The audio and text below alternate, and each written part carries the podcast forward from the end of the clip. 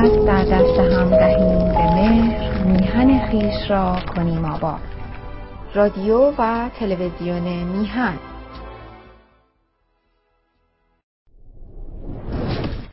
با درودی دوباره خدمت یکا یک شما خوبان و نازنینان. سعید بهبانی هستم در این روز سهشنبه.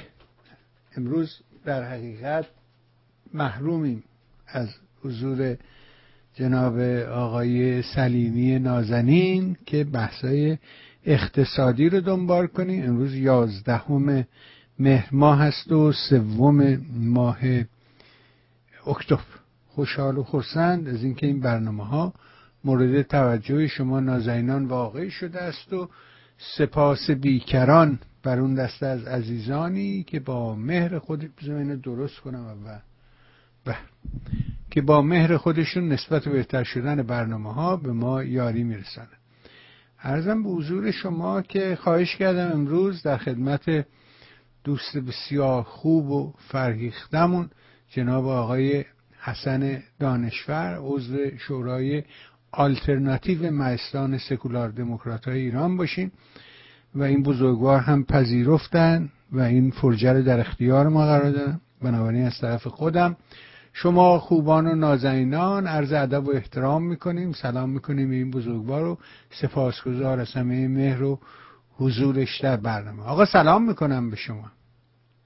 درود بر شما جناب بیوان گرامی و درود بر بینندگان و شنوندگان برنامه شما. ممنون از همه مهر و حضور در برنامه. قربان شما. ارزم به حضور شما که آقا من بذارید از همینجا شروع کنم. وقتی که در معرفی شما می نویسیم که عضو شورای آلترناتیو مهستان سکولار دموکرات های ایران این روزا این بحث آلترناتیو خب بحث روزه و همه راجبش به نحوی از زنها حرف می‌زنن. من می‌خواستم اصلا بیایم سر کلمه خود آلترناتیو از اینجا شروع کنیم و بپرسیم که این آلترناتیو یعنی چی؟ اصلا این مفهوم چه در حقیقت تعریفی داره و چجوری تعبیر می شود خوشحال میشم از همینجا آغاز بفرمایید و این فرجرم به من بدهید که در میان فرمایشات شما اگر پرسشی بود آن را هم مطرح کنم. حتما حتما. فقط من یک تشریح بکنم. من عضو شورای مدیریت بهشتان سکولار دموکرات ایران هستم. چون این شورا اسم شورای آلترناتیو نیست. شورای مدیریت شورای شورای اداره کننده هستم بسیار خوب من اینو تغییر خواهم ممنون. اما سوال خیلی اساسیه. این موضوع آلترناتیو و کلمه آلترناتیو که جنبش سیاسی ایران به طور روزانه ما میشنویم ازش و تعابیر متفاوتی هم ازش داریم. اگر من به معنای خیلی تحت لفظش بپردازم آلترناتیو یعنی جانشین و یعنی بدیل. وقتی میگیم آلترناتیو جمهوری اسلامی یعنی بدیل جمهوری اسلامی. جمهوری اسلامی یک قدرت سیاسیه که تو کشور ما الان نشسته و وقتی میگیم آلترناتیو معنیش اینه که اگر این جمهوری اسلامی بره نباشه به هر شکلی حضور نداشته باشه دیگه یک چیز دیگه یک قدرت سیاسی دیگه لابد جاش خواهد اومد. بهش میگن آلترناتیو. بنابراین آلترناتیو یک حکومت قطعا یک حکومت آلترناتیو یک قدرت سیاسی یک قدرت سیاسی. چون بعضی وقتا ما می‌بینیم بعضی از دوستان مثلا میگن شاهزاده رضا پهلوی آلترناتیو جمهوری اسلامی خب و چون چیزی نمیشه چون یک فرد که نمی‌تونه آلترناتیو یک تشکیلات سیاسی بشه آره میشه این آلترناتیو مثلا این فرد رهبری اون آلترناتیو رو به عهده بگیره ولی خودش قطعا تمام و کمال معنای آلترناتیو نمیده اما آلترناتیو و یا جانشین جمهوری اسلامی به طور کلی می‌تونه دو شکل داشته باشه. یکی آلترناتیو دموکراتیک باشه و یکی آلترناتیو غیر دموکراتیک. اگر جمهوری اسلامی ساقط بشه به هر شکل طبیعیش که ما این امکان برای ملت ایران وجود نداره که بلافاصله از جمهوری اسلامی بپره به یک سیستم دموکراتیک. به خاطری که یک سیستم دموکراتیک یک سیستمیه که باید یه قانون اساسی دموکراتیک داشته باشه باید یه جامعه مدنی آزاد داشته باشه باید طبق قوانین اساسی احزابی باشن که فعالیت سیاسی بکنن. باید یه پارلمانی در واقع تشکیل شده باشه به صورت دموکراتیک انتخاب شده باشن اعضاش و و و که این شرایط بلا فاصله بعد از جمهوری سقوط جمهوری اسلامی در واقع قابل تحقق نیست. بنابراین ما ناگزیر به یک دورانی احتیاج داریم که اون دوران ما بهش میگیم دوران گذار یا قدرت سیاسی گذار یا جانشین موقت. حالا این جانشین موقت دو حالت داره. در برخی از اتفاقات سیاسی در جهان بخصوص در منطقه خاورمیانه ما وقتی جابجایی قدرت صورت می‌گیره قدرت جدید دیگه میمونه و تکون نمی‌کنه از جاش و غالبا هم قدرت های غیر دموکراتیک هم. یه راه دیگه وجود داره که یک قدرت گذار موقت دوران انتقالی در واقع شکل می‌گیره که اون دوران انتقالی قراره که جامعه رو ببره به طرف یک آلترناتیو دموکراتیک یا آلترناتیو سکولار دموکرات بنابراین وقتی ما میگیم آلترناتیو سکولار دموکرات منظور صحیح از کاربرد این واژه این است که اون دوران انتقالی سپری شده و اون دوران انتقالی به شکلی سپری شده که تونسته قدرت سیاسی یا موقت رو یا قدرت سیاسی انتقالی رو تحویل بده به یک قدرت سیاسی منتخب. به قدرت سیاسی که حالا بر اساس قانون اساسی نوشته شده و مورد تایید ملت قرار گرفته و بر اساس انتخابات صورت گرفته. توی انتخابات افرادی انتخاب شدن اومدن توی پارلمان. پارلمان رو شکل دادن و از اونجام دولتی تشکیل شده که اون دولت رو ما می‌تونیم حالا بهش بگیم آلترناتیو سکولار دموکرات چرا؟ به خاطر که به شکل دموکراتیک مبتنی بر قوانین اساسی که خودش باز متکی بر قوانین حقوق بشری است و غیره شده بنابراین اون قدرت جانشین یا اون آلترناتیو بلافصل جمهوری اسلامی یک قدرت سیاسی است که دموکراتیک هم نیست گرچه لزومی نداره که حتما ضد دموکراتیک باشه. از نگاه ما دموکرات ها قضیه به این شکل فقط عملی است که برای رسیدن به دموکراسی به این شکل عملی است که این قدرت سیاسی جانشین یا این آلترناتیو موقت یا این دولت انتقالی یا این دولت گذار؟ حالا هر اسم شما می‌ذارین. این باید فقط به سه مسئله پاسخ بده نه بیشتر از این سه مسئله یکی که از حق حاکمیت ملی دفاع کنه تا, دو، تا دورانش به سر میاد. دوران کوتاهی هم قاعدتا داره. دومین هدفش و یا وظیفش اینه که از آزادیایی که بعد از سقوط جمهوری اسلامی طبیعتا به دست مردم می‌رسه محافظت کنه وظیفه حفظ این آزادی ها رو داره یا آزادی فردی اجتماعی. و بالاخره وظیفه سومش هم اینه که تو این دوران انتقالی بتونه مملکت رو اداره کنه. چون وقتی که جمهوری اسلامی میفته به حال مردم احتیاج به شغل دارن کار دارن. بچه ها باید مدرسه برن بیمار ها باید برن بیمارستان. نون و گوشت مردم باید رو برا باشه و بالاخره جامعه باید به طور آرام فعالیت روزانه خود انجام بده. در غیر این صورت جامعه دچار تشنج و آشوب خواهد شد و امکان استقرار دموکراسی و انتخابات های آزاد و اینها در واقع منتفی خواهد اتفاقاتی که در همسایگی خودمون ما بارها دیدیم توی صد سال گذشته که در جابجایی قدرت سیاسی پشتش آرامش نیست و مشکلات عظیم سیاسی اقتصادی و اجتماعی برای مردم فراهم کنه بنابراین آلترناتیو به این شکل از نگاه من و بگمان من نگاه همه آدم دموکرات دو معنا داره. یکی آلترناتیو موقت که دموکراتیک نیست ولی ضد دموکراتیک هم نیست. به عبارت دیگر اسمش میشه یه تشکیلات سیاسی که ما می‌تونیم بهش بگیم دولت موقت دولت گذار دولت انتقالی همه اینا میشه بهش گفت. یکی هم یک آلترناتیو سکولار دموکراتی که بعدا تشکیل میشه و اون زمانی که قانون اساسی دموکراتیک در واقع تصویب شده ملت تو رفراندوم به جواب مثبت دادن و جامعه مدنی فعالیت کرده احزاب فعالیت کردن. پارلمان دموکراتیک تشکیل شده از توی پارلمان مثلا دولتی تشکیل میشه که ما میگیم دولت دموکراتیک.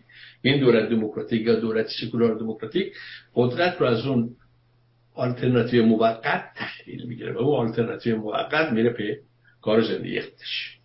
این معنای درست آلترناتیوه. هر شکل دیگه کاربرد هر نوع دیگر از آلترناتیو ربطی به نگرش دموکراتیک به مفهوم آلترناتیو نداره. بسیار ممنون.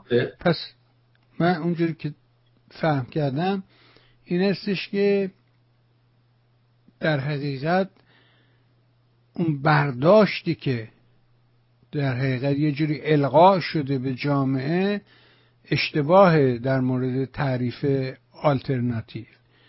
یعنی با این غالبا هم اینجوره. غالبا اشتباه اون برداشت.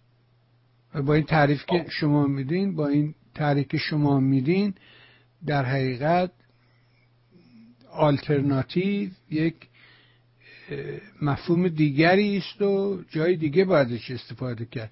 امروز در حقیقت تو این شرایط ورای اسم اینکه حالا اسمش چه باشد چگونه باشد چه باید کرد چیست؟ یعنی ما می‌دونیم که با یک نظامی چل ساله بالای چل سال طرف هستیم که من تعریفم ازش نظام اهریمنه نظام شیطانیه. شیطان هم بر اساس قصه بر اساس همون روایت های قصه شیطان که مادر بزرگ تعریف کرد. تو کتابا نوشتن فرنگی نداره ایرانی نداره. هر جا که به این شیطان برخورد کردیم یه موجود فریبکاری بوده که آدما رو به سمت تاریکی گمراهی میکشونده و برای هدفش از هر ترفندی استفاده می‌کرده. می‌تونسته در لحظه دختر زیبایی بشه فریبنده. می‌تونسته در همون لحظه خودشو تبدیل کنه به یه پیرزن عجوزه. می‌تونسته یه جوان برنا باشه. می‌تونسته یه پیرمرد فرتوت باشه. می‌تونسته درخت باشه سنگ بشه مار باشه اینا روایت قصه است. یعنی قصه از شیطان اینجوری تعریفش می‌کنه. میگه این موجود این رفتار داره انجام میده. وقتی به جمهوری اسلامی نگاه می‌کنی می‌بینیم که دقیقا برای اهداف شوم خودش از همه این ترفندها استفاده کرده. گاهی به شکل فریبا در اومده گاهی به صورت عجوزه در اومده. ما دو تا خاتمی داریم. یه خاتمی فریبا داریم یه خاتمی نماز جمعه که عجوزه است. هر دوشون هم خاتمی هستن. هر دوشون هم یه جور حرف می‌زنن. یه جور لباس میپوشن یه جور امامه کله می‌ذارن ولی دو خاتمی هستن. و اتفاقی که در این چله چند سال افتاده اینه که ایران رو به سمت نابودی برده. هیچ نقطه آبادی جا نذاشت داشتم یه ویدیویی رو نگاه می‌کردم از یه آدم ملعونی به نام صادق زیبا کلام که میگو بله سال 58 من رفتم کردستان. مردم چی می‌خواستن؟ امروز مردم در کردستان نفرت دارن. رفتم زاهدان مردم در نماز جمعه اومدن اما اینا در حقیقت نیومدن نماز اینا آمدن خشمشون رو به جمهوری اسلامی نشون بدن ولی این باید ببینیم که ما چه کردیم که این مردم اینجوری خشمگینن به علیه ما. باید رفتارمون رو تغییر بدیم.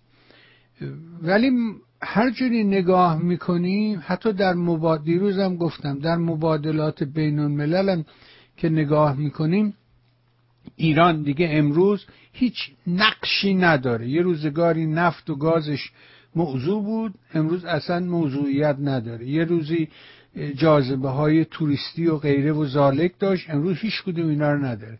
دیروز اعلام کردن که اصلا مسیر هوایی ایران خطرناک اعلام شد. گفتن هواپیمای مسافری مسیرشون رو تغییر بدن از رو ایران پرواز نکنن روزگار ایران هاب بود. مرکز فرود هواپیماهای بزرگ و معتبر جهان بود فرودگاه مهرآباد تهران. امروز هیچ هواپیمایی به تهران نمی آید پرواز نمی‌کنه. معدودن هواپیماهایی که مستقیم به تهران میان و برمیگردن. بنابراین نظام جمهوری اسلامی همون تعریف شیطانه داره و یه دم مخالف داره. تکلیف چیه تو این شرایط؟ چه باید کرده این مخالفین به نظر شما کدام است؟ بله آنچه که در مورد ایران ماهیت حکومت جمهوری اسلامی گفتید کاملا درست امروز بر مردم ایران هم در واقع کاملا روشنه. و کسی تردیدی نداره. حتی از تو خود طرفدار جمهوری اسلامی ما می‌بینیم ریزش شروع شده و اونا میان همه این بحث رو خیلی دقیق توضیح میدن. مسئله اساسی برای روشنفکران یا الیت سیاسی جامعه ما چیست؟ مسئله اساسی در واقع دو چیزه. یعنی یک چیزه به دو شکل بیان میشه. مسئله اساسی کشف قدرت سیاسیه. یعنی شما تو سیاست همواره مسئله مرکزی کسب قدرت سیاسی حالا دو نگاه وجود داره تو جنبش به اصطلاح مخالفین توی مخالفین جمهوری اسلامی دو نگرش و دو نگاه وجود داره. یک نگرش نگرش و نگاه اقتدارگرایانه است. یعنی نگاهیه که می‌خواد جمهوری اسلامی رو بندازه و قدرت سیاسی رو خودش تصاحب کنه. یه نگاهه. یک که این خودش مانع استقرار دموکراسی می‌تونیم بعدا مفصلتر راجع صحبت کنیم که متاسفانه قالب گروه های سیاسی یا آدمایی که خودشون جزء اپوزیسیون جمهوری اسلامی در واقع مینامند برخوردار از این نگاه در این نگاه اشتباهات زیادی وجود داره یا عمدن دامن زده میشه و اون به این شکله که هیچ مرز و حد فاصلی بین سیاست به شکل دموکراتیک و سیاست به شکل غیر دموکراتیک رو نشون نمیده. یه نگاه دیگه ای هست و اون نگاه دیگه که مثلا یکی از شاخصاش خود شخص معروف شخص شاهزاده پهلوی است. اون نگاه مبتنی بر این امری که قدرت سیاسی جمهوری اسلامی رو باید انداخت ولی نه برای اینکه وقتی که افتاد من این قدرت سیاسی رو تصاحب کنم بلکه برای اینکه یک راهی رو پیش پای مردم قرار بدیم که در اثر یک رقابت دموکراتیک سازمان یافته که در دموکراسی های نوین قانونمندی کاملا در چارچوب کلی روشن است قدرت رو مردم بگیرن به چه شکل بگیرن مرد نمایندگان مردم بگیرن یعنی یک احزاب وارد صحنه رقابت میشن و بعد متناسب با قدرت اجتماعی که پشت سرشون ایستادن میان به طور موقت برای چهار سال مثلا دولت تشکیل میدن قدرت سیاسی رو می‌گیرن و ممکنه چهار سال بعد بدن به یک گروه دیگه. بنابراین دو نگرش مختلف. در نگرش اول بحث سر بیشتر نگاه شبیه نگاه انقلاب سال 57 یعنی فکر می‌کنه که قدرت یه آدمی میاد اون بالا و این آدم قدرت سیاسی می‌گیره و بعد خلاصه چون آدم خوبیه امورات به خوبی و خوشی در واقع ادامه پیدا خواهد کرد و ما مثلا به این شکل یک کشور دموکراتیک خواهیم شد که چون چیزی غیر ممکنه. عملی نیست میشه راجبش بحث تئوریک روشنی کرد. یه دیگه هم میگن که ما حول یک سری مسائل مشترک متحد میشیم و یه اطلاف درست می‌کنیم. منتها این اطلاف رو برای این درست نمی‌کنن که فقط جمهوری اسلامی ساقط کنن بلکه این اطلاف قراره مهمتر از اون قراره که قدرت سیاسی رو بگیره تو زد و بندها و, هایی که بین این احزاب یا گروه ها یا افراد صورت قطعا این روش دموکراتیکی نیست و البته روش آزموده شده در خاور میانه شمال آمریکا غالبا اتفاق میفته بعدم توش کودتا و درگیری و مشکلات اجتماعی زیادی وجود بیاره و آخرش هم به دموکراسی منتهی نمی‌شود. این در واقع لپ کلامه و این مشکل اساسی جنبش سیاسی ایرانه. توی تمام این مجموعه این جریانات من در واقع هنوز جریان سیاسی معین ندیدم که توضیح بتونه بده که روشی که اون انتخاب می‌کنه شانس رسیدن به دموکراسی رو در واقع بالا می‌بره. و یا بتواند در مقابل نقدهایی که به روشش انجام میشه پاسخ منطقی داده بشه. این کار ما مثلا شش هفت سال تو مهستان داریم می‌کنیم و افراد زیادی از گروه مختلف سیاسی آوردیم و همه هم سوال کردیم ازشون خب این روش این توضیحاتی داری میگی؟ به چه دلیل به دموکراسی ختم میشه؟ شما مثلا وقتی که وقتی که هیچ مشروعیت دموکراتیکی نداری چجوری می‌تونی بگی که حتما تو به دموکراسی می‌بری ملت ایرانو بنابراین بحثی که ما نتیجه که ازش گرفتیم بود که تنها راه حلی که وجود داره راه حل مفید و نسبتا عملی اینه که قدرت سیاسی جانشین یک دولت باشه. یه دولتی باشه که این دولت مطلقا ایدئولوژی های حزبی توش وجود نهشته باشن حضور نهشته باشن. یعنی آمالها و ایدئال سیاسی احزابی که مثلا تو اپوزیسیون ایران وجود دارن مطلقا اجازه بروز در اون دولت پیدا نکنن چون اینا خودشون موجب درگیری و انشقاق هم توی دولت هم توی جامعه خواهند شد. بنابراین دولت رو ما گفتیم باید یک ویژگی خاص داشته باشه و اون ویژگی خاصش یک دولت کارآمد تکنوکرات باشه. یعنی آدماش وزرایی که توی دولت تشکیل میشن زیر قدرت سیاسی دیگه ای نباشن. کاری که در مثلا سال 57 افتاد اتفاقی این بود که دولت آقای بازرگان تشکیل شد ولی در واقع شورای انقلاب بود. یعنی اون ملایی که تو شورای انقلاب بودن قدرت واقعی دست اونا بود. این دولت دولت مترسک بیشتر نبود. برای همینم می‌بینیم هیچ کاری نتونست بازرگان بکنه و در نهایت کنار رفت. پس بحث اساسی اینه که اگه ما یعنی الیت سیاسی ما روشن فکران ما بتونن به این نتیجه برسن که دعواها و خواسته های خودشون حالا راجع به هر مسئله شکل اداره کشور نمی‌دونم سیستم بازار میزان قدرت دولت در آینده ایران نمی‌دونم هرچی تمرکز عدم تمرکز. تمام این موضوعات که این مورد گفتگو هست اینا موضوعات سودرسیه. اینا موضوعاتی که با توسط پلان ها و برنامه های و پلتفرم احزاب تو دموکراسی بره جلو بحث میشه جامعه مدنی پیرامونش. و بعد انتخابات بشه و اینا بیان توی انتخابات ببرن. این فکرها رو توی دولت دموکراتیک توی توی توی درجه اول توی پارلمان و بعد توی دولت اجرا کنن. اگه پارلمان به اجازه داد. خب اینا یک اموری هستند که ربطی به الان که ما بیرون از دموکراسی هستیم نداره. بنابراین خیلی خلاصه کنم راه اینه که تمام ما کاریم بین که ایده ها و ایدولوژی های سیاسی عذاب چی هر ایرانی که دلش برای وطنش میسوزه هر ایرانی که به آینده ایران فکر کنه هر ایرانی که می‌خواد پاسخ مثبتی به این جوونا دخترها پسرایی که تو خیابونا جون خودشون در کف دستشون گذاشتن می‌خواد یه پاسخ درستی بده. وظیفهش اینه که کمک کنه به ایجاد یک قدرتی که قبل از سقوط جمهوری اسلامی حالا اون دولت همش هم نبود یه بخشایشو در واقع آماده داشته باشه که هم به دنیا بتونه از همین معرفی کنه که ما بالاخره یه قدرتی داریم. اگه جمهوری اسلامی افتاد دستمون خالی نیست. اینو می‌پرسن. رهبرای دولت های غربی همیشه سوال می‌کنن از اپوزیسیون. خب شما چی رو در اینجاش می‌ذارین؟ اولا اون چیزا رو باید درست کنید و ثانیا اون چیز که قدرت سیاسی اون آلترناتیو موقت ما مینامیمش یا بهتر بگیم ما تو مهستان رو میگیم دولت گذار. اون دولت گذار که دولت انتقالی است اون باید تشکیل بشه از آدمای کاردان آدمای متخصص که بتونه مثلا وزارت خونه وزارت اقتصاد بلد میشه اقتصاد بشناسه. وزارت نظرم نفت نفت و روابط بین کمپانیا و مسائل مربوط به نفت رو در سطح جهانی وارد بشه. نمی‌دونم همه چیزای دیگه همینطور. نه اینکه رهبرای احزابی که آرام مثلا ادعایی دارن اون فایده نداره الان. بنابراین یک دولتی با تشکیل بدیم یا یک قسمتی از دولتی رو بتونن تشکیل بدن که یک آماده باشه برای که قدرت سیاسی را در صورتی که اسلامی ساقط شد فورا بگیره که هیچ خلای سیاسی تو مملکت ما بعد از افتادن جمهوری اسلامی ایجاد نشه چون این خلا خیلی خیلی خطرناکه. می‌تونه به درگیری داخلی می‌تونه به کشتار می‌تونه به تجزیه کشور و خیلی تعلمات و مشکلات دیگه بیاد بنابراین این باید از الان یه بخشش حداقل چک بگیره مردم معرفی اما این دولت رو کی می‌تونه تشکیل بده؟ رهبرایی که شناخته شدن.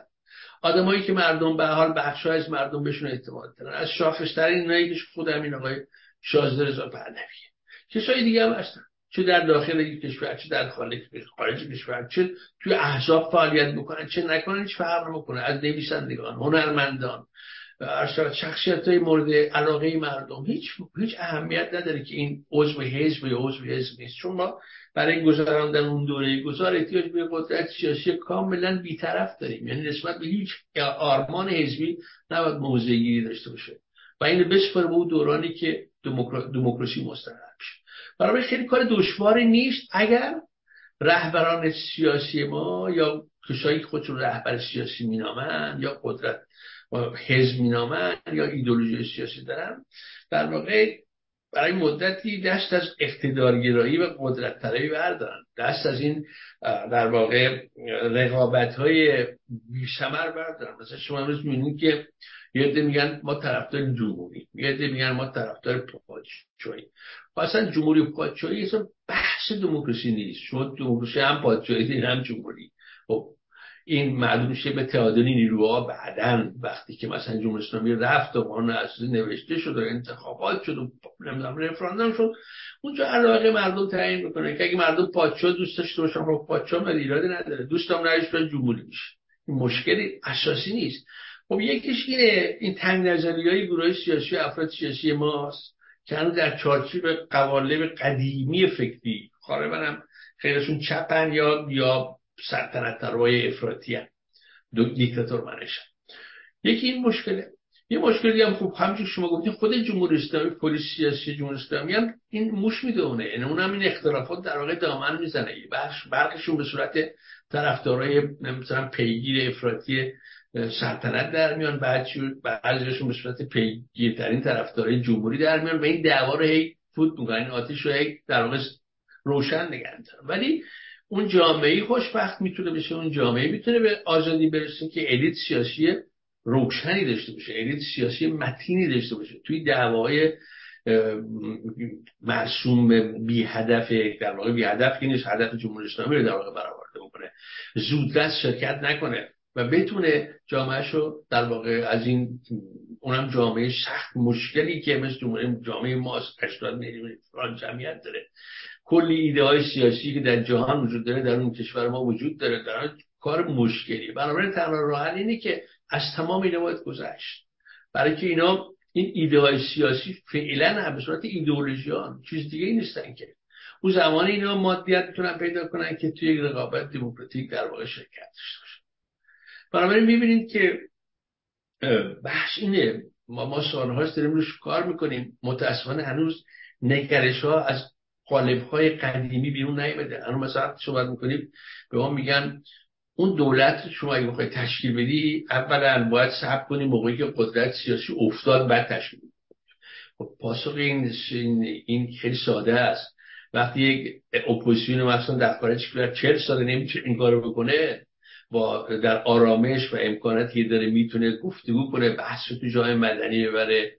و روشن کنه داستان نمی‌تونه فاقد این توانایی به خاطر اقتدارگراییش وقتی جمهوری اسلامی افتاد در یک شرایط مرتعب سیاسی اجتماعی میشه چنین کاری کرد؟ در اون ما چهل سال نتونستیم با هم یک توافق برسیم وقت اونجا می‌رسیم.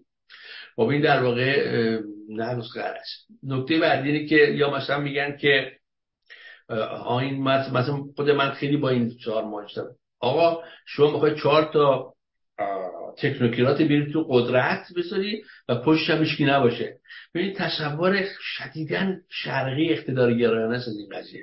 این تصور اینه که یعنی تصوری که از سیاست داره تصور خیلی ماکیاولیه. ماکیاولیستیه یعنی چی؟ یعنی میگه که اون وزیر خبره نمی‌دونم با تجربه مورد بزرگ ملت حتما باید مثلا یه آدمی از عضو حزب مثلا الفیابه باره سرش آقا باره سر بشه اون نمی‌تونه ایره کارش کنه حرف خیلی در واقعش به نظر من سطحی زده میشه. ولی خب پشت این سطحی نگری در واقع اقتدارگرایی هم هست. برای که ما می‌دونیم که برای رسیدن به دموکراسی یه فرقی دموکراسی با با ایده های غیر دموکراتیک داره. فرق مهمش اینه. شما سیاست برای دموکرات فقط رسیدن به هدف نیست بلکه خود محتوای سیاست و شکل رسیدن به هدف هم مهمه. این فقط ایده های ماکیاولیستیه خیلی از ایرونی ها دارن اصلا ماکیاول هم به این بعد در واقع خیلی جلو نرفتن که فکر می‌کنن که سیاست یعنی از قدرت سیاسی. یعنی یعنی یعنی درسته که تو سیاست خیلی فن به کار میره خیلی کلک زده میشه خیلی گفتگوها نمی‌دونم فریبنده زاده میشه تبلیغات این همه درسته ولی یه فرق اساسی داره و اونی که تو دموکراسی هم اتفاقات میفته منتها تو دموکراسی بخشای از جمعیت بخشای از کشور پشت گوینده این حرف وای میشن میپذیرنش. در اینجا سیاست دموکراتیک میشه. ولی در کشورهای مثل مثل کشور ما تا تجربه تاریخی یا خاور میانه با خصوص شما بینید که تمام بحثا فن فن کسب قدرت سیاسیه براش مهم نیست که محتوای این چیه یا اینکه چگونه به این می‌رسه به صورت بحث ما این است که برای رسیدن به جامعه دموکراتیک برای رسیدن به یک حکومت دموکراتیک مثل حکومت های دموکراتیک جهان امروز میشناسهش شما نمی‌تونین از جمهوری اسلامی ببرین تو دموکراسی. شما یه دوران گذار احتیاج دارین و در این دوران, دوران گذار اگر قدرت سیاسی از گروه های سیاسی تشکیل بشه خطرناکه هم می‌تونه کشور با آشوب برسونه هم به دموکراسی منتهی نمیشه. چرا؟ شما چرا فکر می‌کنی خطرناکه چرا برای که ها ممکنه این خطر رو وجود بیاره؟ برای برای که ببینید شما وقتی که مثلا چهار تا حزب یا چهار تا گروه سیاسی با هم یه قدرت سیاسی جدید تشکیل میدن تو دموکراسی. اولا اون چیزی که مانع خطر میشه قانون اساسیه. اون قانون اساسیه که موادی رو که دولت به پارلمان ارائه میده و پارلمان تصویب می‌کنه. چون پارلمان وجود داره دیگه. دولت کمجور خودش نمی‌تونه هر کار بکنه. دولت میاد یک قانونی رو به پارلمان میگه مثلا این کار ما می‌خوایم بکنیم. پارلمان اگر پذیرفت بحث گفتگو میشه و بعد تبدیل به قانون ماده قانونی میشه. و بعد دولت موظف این ماده قانونی اجرا کنه. برای شما در بعد از جمهوری اسلامی که هنوز که نه نه قانون دارین نه شما نمی‌تونید به قوانین جمهوری اسلامی با توجه به قوانین موجود عمل کنید اینا همه قوانین ضد بشری ضد دموکراتیک ضد تمدن ضد پیشرفته. خب بنابراین احتیاج به قانون اساسی مدرن امروزی داریم که دولتی که فعالیت می‌کنه توش اون دولته کاراش در چارچوب قانون بشه یعنی شما تو دموکراسی یه قوه‌ای دارین که همواره قانون رو چک می‌کنه با قانون اساسی. ما در دوران گذار که چنین چیزی نداریم. بنابراین توی خواستهای متفاوت احزابی که توی قدرت سیاسی اگه فرض کنیم قدرت سیاسی جانشین شامل احزاب سیاسی باشه و خب هر کدوم از این احزاب راجع به هر مسئله اجتماعی یه معنایی دارن. یه یک درکی دارن. مثال می‌زنم برای روشن در یه ده از طرفدار از گروه سیاسی ما طرفدار اداره کشور به شکل به شکل غیر متمرکزن. تا میره تا به شکل فدرال. یه عده خواهان تمرکز دموکراتیک. درسته؟ اینا کاملا متفاوتن. حالا فرض کنید هر دوشون با هم امروز دستبیکی کردن قدرت اومدن تو قدرت جانشین جمهوری اسلامی نشستن و بعد چه اتفاق میفته این می‌خواد راه خودشو بره اونم می‌خواد راه خودشو بره. بنابراین این درگیری رو قطعا منتقل می‌کنن پایای اجتماعیشون. اونی که مثلا آدمای خودشو تو فران منطقه بیاره بیرون اینی که تو منطقه بیاره. ببینید که یک مشکل و یک تناقض و یک درگیری در درون دولت گذار تبدیل میشه به بحران اجتماعی. و و به, و به تب خیلی وقتا می اتفاق میفته که یه دشون بر علی یه دیگه باز کودتا می‌کنن. ما کودتا کود مثلا مثالش مثلا بدین شما تو عراق. اگه یادتون باشه سند شما تقریبا سنه منه. یادتون میاد کودتاهایی که تو عراق پشت هم اتفاق میافتاد چجوری بود؟ همیشه یه محصولی دولت قدرت محصولی اتحاد بود مثلا حزب دموکر... حزب بخش عراق همراه با حزب کردستان حزب احزاب کردی و همراه با حزب کمونیست عراق. یه دولت قدرت سیاسی گرفتن. دولت تشکیل کردن. ولی اون تناقضات توش باعث چی شد؟ باعث شد در نهایت حزب بحث که دست بالا رو پیدا کرد اون دو جریان دیگر سرکوب کرد بیرون. و این درگیری بود و بود و بود تا که ما دیگه داستان انتهای کار می‌تونیم. این اتفاقات همه جا میفته ولی در دولت دولت گذاری که غیر حزبی اتفاق نمیفته به خاطری که آدمای کاردان و آدمای که کارشون حرفشون اداره اون سازمان زیر نظرشون مثلا اون, اون وزارت خونهشونه. خیلی با ربطی به درگیری های آرمانی حزبی نداره داستان. داستان خیلی فنی و تکنیکی و کوتاه مدته. بنابراین در اونجا شانس این که این اتفاقات بیفته به مراتب کمتره. به خصوص به خصوص که احزاب و گروه های سیاسی که تو جامعه ما الان وجود دارن و بعد از سقوط جمهوری اسلامی هم قطعا ما احزاب زیادی مطمئن باشیم تشکیل خواهد شد. خب همه اینا وایستن تو نوبت. تو نوبتی که بازی دموکراسی بهشون اجازه میده. بنابراین بازی غیر دموکراتیک تو دولت گذار تو دولت جانشین جمهوری اسلامی بسیار بازی خطرناکیه که منتهی به کودتا درگیری و اتفاقات خیلی خیلی غیر قابل پیش می‌خواهد بود. آره برای اینکه الان یک گیری که دادن مثلا به این موضوع اینه که رضا پهلوی رو منتصب می‌کنن به دوران محمد رضا شاه. یا مثلا میگن که رضا شاه نمی‌دونم اینطوری کرد دیکتاتوری کرد اونطوری کرد. یا حتی میگن که خمینی در پاریس یه جور دیگه حرف زد قبل از قدرت. هیچ دلیلی وجود نداره که رضا پهلوی بعد از قدرت اینگونه نشود. با توجه به حرفایی که طرفدارانش خصوصا آدمای گنده مثل تقیزاده و رضای تقیزاده و اینا می‌زنن حرفای بسیار بسیار زشت و خطرناکیه. بنابراین این موضوع رو در ذهن ایجاد می‌کنه که آقا اینم بعد از اینکه الان اینجوری دارن اطرافیان خمینی در پاریس هیچ وقت مثل رضای تقیزاده حرف نزدن. هیچ وقت مثل آقای امیر تاهری حرف نزدن. حالا اون بچه خورده ها رو بذار کنار. ولی از دو تا آدمی اسم برن که در دوره پهلوی بالاخره کارمند دولت بودن برای دولت کار کردن و انقلاب رو دیدن بعد انقلاب رو هم دیدن و این حرفای خطرناک رو می‌زنن. میگه چه زامنی به نظرت وجود داره که این اتفاق نیفته؟ بله ببینید من با, حرف شما کاملا موافقم. هیچ الان من شخصا معتقدم عقیده شخصیمه که شاهزاده زفری فرد واقعا دموکراتیه. فردی که پرهیز می‌کنه از کشف قدرت سیاسی و بارها گفته و در عمل ما می‌بینیم این داستان ولی در این حال دادن تمام قدرت سیاسی به هر فرد به بهترین آدم دنیا کار نادرستیه هیچ تضمینی وجود نداره. برای همینه که ما میگیم میگیم جانشین یا آلترناتیو موقت جمهوری اسلامی باید باید از هر نوع ایدئولوژی سیاسی تویی باشه. یعنی چی تویی باشه؟ یعنی معنیش نیست که آدما ایدئولوژی سیاسی ندارن. معنیش اینه که اون آدمایی که تو قدرت سیاسی نشستن یعنی اون وزرای دولت دولت گذار اونها اجازه بروز هیچ نوع ایدولوژی ندارن. اجازه ندارن بگن من پادشاهی خواهم. اجازه ندارن بگن من جمهوری خواهم. اجازه ندارن بگن من طرفدار گذار شکل اداری متمرکزم. یا من طرفدار شکل اداره فدرالم. اینا اصلا اجازه ندارن. برای که اینا بحث‌های بعدیه. اینا بحثایی که تو دولت های دموکراتیک باید انجام بشه. نه اینجا. این نکتهشه.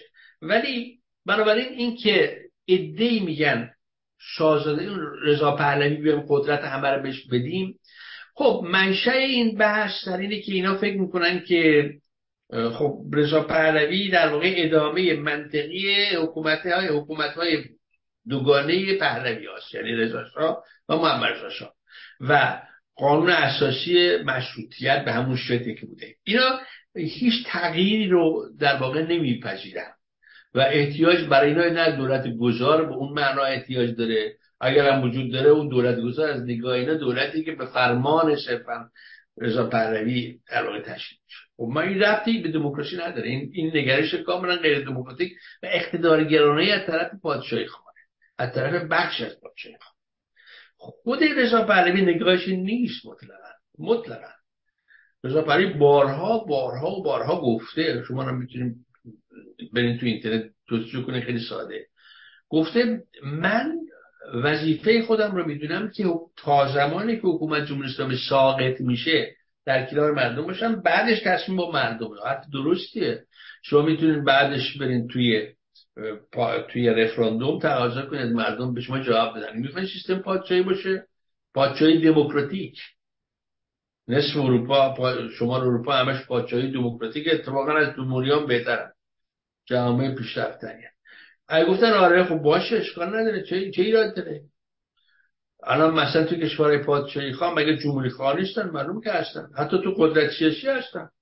بسیار از این احزاب تو قدرت سیاسی تو اروپا اروپاهای پادشاهی هستن جمهوری ولی اصلا بیان نمی‌کنن. ما جمهوری خواهیم یا پادشاهی خواهیم. مسئلهشون چیز دیگه است. بنابراین خود کاراکتر شاهزاده رضا پهلوی این گروه رو دچار مشکل کرده. این یه نکته.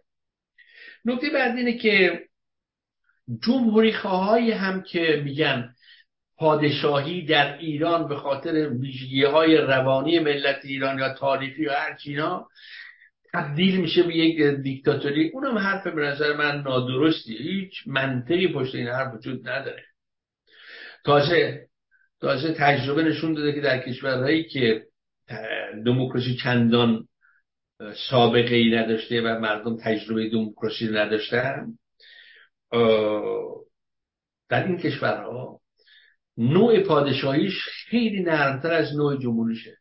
یعنی جمهوری های غیر دموکراتیک به شدت خشن به شدت رفتارهای ضد بشریشون شدیدتره تا تا پادشاهی. شما آره میشه اردن و سوریه رو به عنوان مثال توی منطقه خودمون از یه فرهنگ نزدیک به هم دیگه با یه تاریخ کاملا مثل هم تعریف کرد که در پادشاهی اردن هاشمی.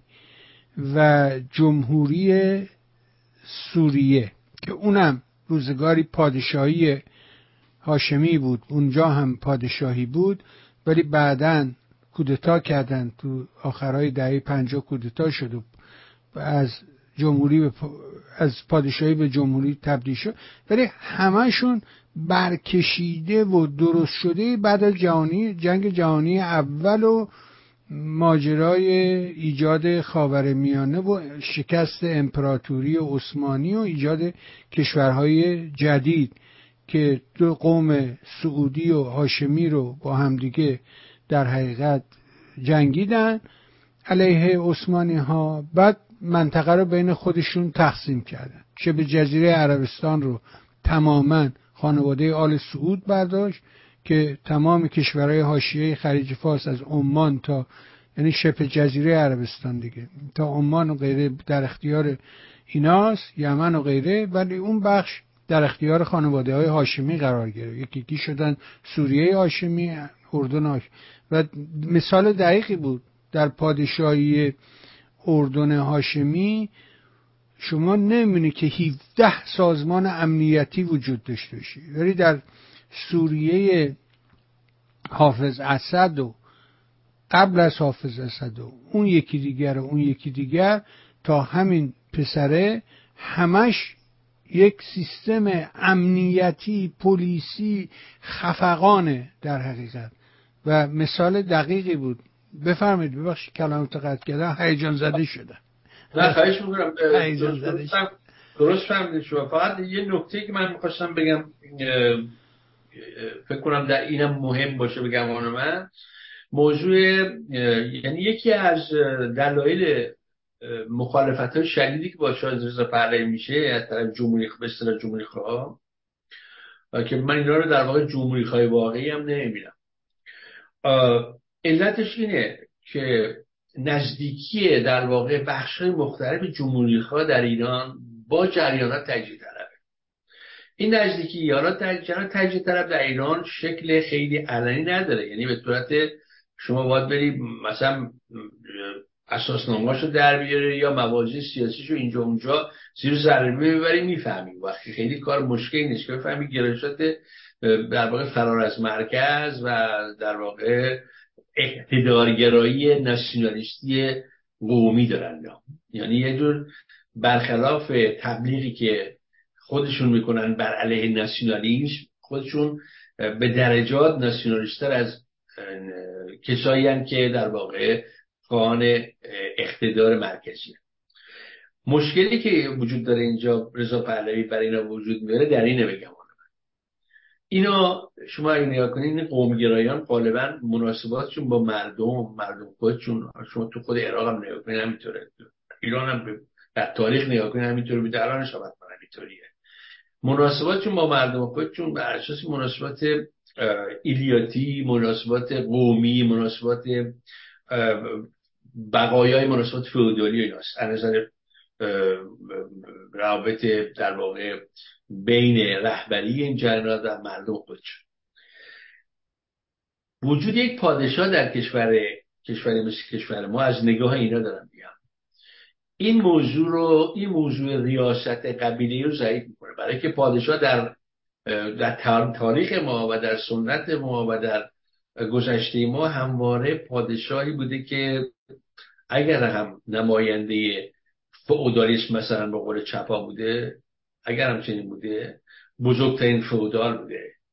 یعنی اینکه احترامی که توی ذهنیت مردم ایران همش اینکه به کدوم قوم و قبیله وابسته بودن در درجه اول به پادشاه بوده بعد به رئیس قبیله. بنابراین حضور یک پادشاه از نگاه در واقع قبیله گرایان هم خطرناکه. ولی بحث اینا نیست به نظر من. بحث اینه که ما یک جمهوری اسلامی داریم که یک ذهنیت جمهوری خواهی رو در ملت ایران در بین مخصوصا جوانای نسل نو در واقع خچه کرده. برای که ما هیچ طیف جمهوری خواهی دموکراتی تا در جامعهمون نداشتیم. چه در قدرت؟ و چه در بیرون از قدرت درسته؟ خب مثلا جمهوری خواهی ما بخشون جمهوری خواهی چپ بودن. بخشون جمهوری خواهی ملی بودن که اونا هم کلی مشکلات داشتن. بنابراین می‌بینیم که یه ترسی هم دارن. و ترس اینه که خب دیگه هیچ محلی از اعراب نشته باشه وقتی یه در واقع اینا خیلی بها میدن به موضوع سلطنت در ایران. حالا چقدر حق دارن من نمی‌دونم. ولی دوچار نگرانی شدم. ولی من فکر می‌کنم در نهایت وجود فردی مثل شازده پهلوی می‌تونه یک شانس بزرگ باشه به این شکل که اگر یک دولت یه بخشی از دولت گذارا همه دولت گذارا ما احتیاج نداریم. ما چند تا وزیر احتیاج داریم به چند تا قانوندان مهم که دموکراسی رو می‌فهمن قانون رو می‌فهمن احتیاج داریم که شروع کنن برای قانون اساسی شروع کنن برای آینامه هایی که اختیارات اختیارات و توانمندی های و باید و نباید های دولت گذار رو روشن کنه. این از همین الان باید انجام بشه که اون موقع دچار سراس سراسیمگی و آشوب نشه. و اگه اینا روشن بشه بعد می‌تونه یک بخش از دولت و به گمان من تنها امکانشان در خارج کشورشون داخل کشور جمهوری اسلامی چنین نمیده در خارج کشور مثلا آماده بشه. ما از نادر ملت هاییم تو منطقه خاورمیانه که خوشبختانه از نظر دانش فنی دانش نمی‌دونم محیط و چیزهای دیگه که برای اداره کشور لازمه آدم کافی داریم. ما بهترین متخصص داریم منتها تو دنیا پراکنده. همشون هم یا قالبشون هم علاقمند به میهنشون منتهاش آدم می‌خواد که اینا رو جمع کنه. یه تشکیلات سیاسی می‌خواد که اینا رو جمع کنه و, و ابتکار ابتکار تشکیل اون قدرت گذاریان دولت گذار رو یا بخشی از دولت گذار رو در واقع اینا در واقع ابتکار عمل داشته باشن. وگرنه نیروی کافی برای تشکیل اون قدرت هست. یکی از انتقاداتی که گفتیم به من بارها شنیدم به دولت گذار میگن وقتی که شما دولت گذار الان تشکیل بدی میشی حخا چون دولت گذار کاری نمی‌تونه بکنه ممکنه مثلا جمهوری اسلامی پنج سال دیگه هم دوم بیاره و بعد این پوچ میشه و شما راه حل غلطی را در پاسخ به این استدلال که به نظر من استدلال بسیار ضعیفی هست میشه اینه بود اولا این دولت گذار تا موقعی که نیومده سر قدرت چیکاری معلومه نمی‌تونه کنه؟ باید اول قدرتش در انجام بده. در شما الان خودتون تو همین یک سال اخیر مواجه شدین با برخورد دولت های دموکراتیک بزرگ در غرب با اپوزیسیون ایرانی که به صورت منفرد یا نمی‌دونم به صورت گروهی می‌رفتن طرف, طرف این قدرت مداران غربی یا نمایندگان پارلمانشون یا رؤسای جمهورشون هیچ پاسخی درستی به سوال اونایی که شما آیا در تدارک بودید و یا تدارک کردید یک چیزی رو که جانشین جمهوری اسلامی چون می‌فهمن اینا دموکراسی رو زندگی کردن. و شما پاسخی نداشتید گفته نه نداریم یا ما خواهیم کرد. و خب بنابراین اونم میگه خب برو اول اون کارتو بکن بعد ما بده کمک می‌کنیم. خب ببین الان ببخشید باز کلامت قطع می‌کنم. و اینکه الان جمهوری اسلامی دقیقا رو همین مانور داره می‌کنه به انهای مختلف آدماشو جلو فرستاده. مثل مثلا من تکیه می‌کنم روی آدمی مثل زیبا کلا که حرفای فریبنده می‌زنه. بعد ما نمی‌دونم فران کردیم جمهوری اسلامی بعد اینجاش غلط دموکراتیک نیست مردم رنجونده مردم در پنجاه و هشت نمی‌دونم من رفتم کردستان با همه حرف زدم اینجوری نبود الان در کردستان اینه اینه اینه. ولی همه حرفش این نیست همه حرفش همین جمله است که شما میفرمایید میگه بله. شانس ما این است که آلترناتیوی وجود نداره و این اپوزیسیونش که شاهزاده رضا پهلوی یکی از شاخصاش هست به نفع ما تا این لحظه عمل کرده و نتونسته. یعنی همین موضوع رو در حقیقت اونا روش دارن خیلی مانور می‌کنن. حالا من یه ایمیلی هست یه بخشایش رو البته می‌تونم بخونم. همش ضرورت نداره. می نویسه که رضا پهلوی قدر مسلم رهبر سلطنت طلب هاست. ولی جمهوری خان هنوز او را برای رهبریت کل جنبش قبول ندارد این حکایت واقعیت موجود جنبش در حال حاضره. حق کردن محوریت رضا پهلوی کار به جای نمی‌بره. چنانچه تاکنون نبرده. یک نگاه به اطرافیانش کافیه که آدم تشخیص بده. سر به زنگای بعدی یک گلی یک گلی مثل قصه همبستگی جنبش محسا. دوباره یک گلی مثل قصه همبستگی جنبش محسا دوباره بکاره تا ائتلاف به وجود نیاد. صد تا گنده تر از رضا پهلوی هم نمی‌تونن کاری انجام بدن. رضا پهلوی با توانایی ها و نقاط ضعفش که جای خودش داره. به جای کوبیدن به تبل توخالی محوریت شاهزاده که این تبل رو در جنبش محسا کوبیدیم و حاصلی هم نشد سنبه پرزور تشکیل ائتلاف رو باید فکر کرد. شعار جمع شدن حول محوریت شاهزاده درست یا غلط در حال حاضر نفاق افکنانه است. و موجب جدایی بیشتر نیروها.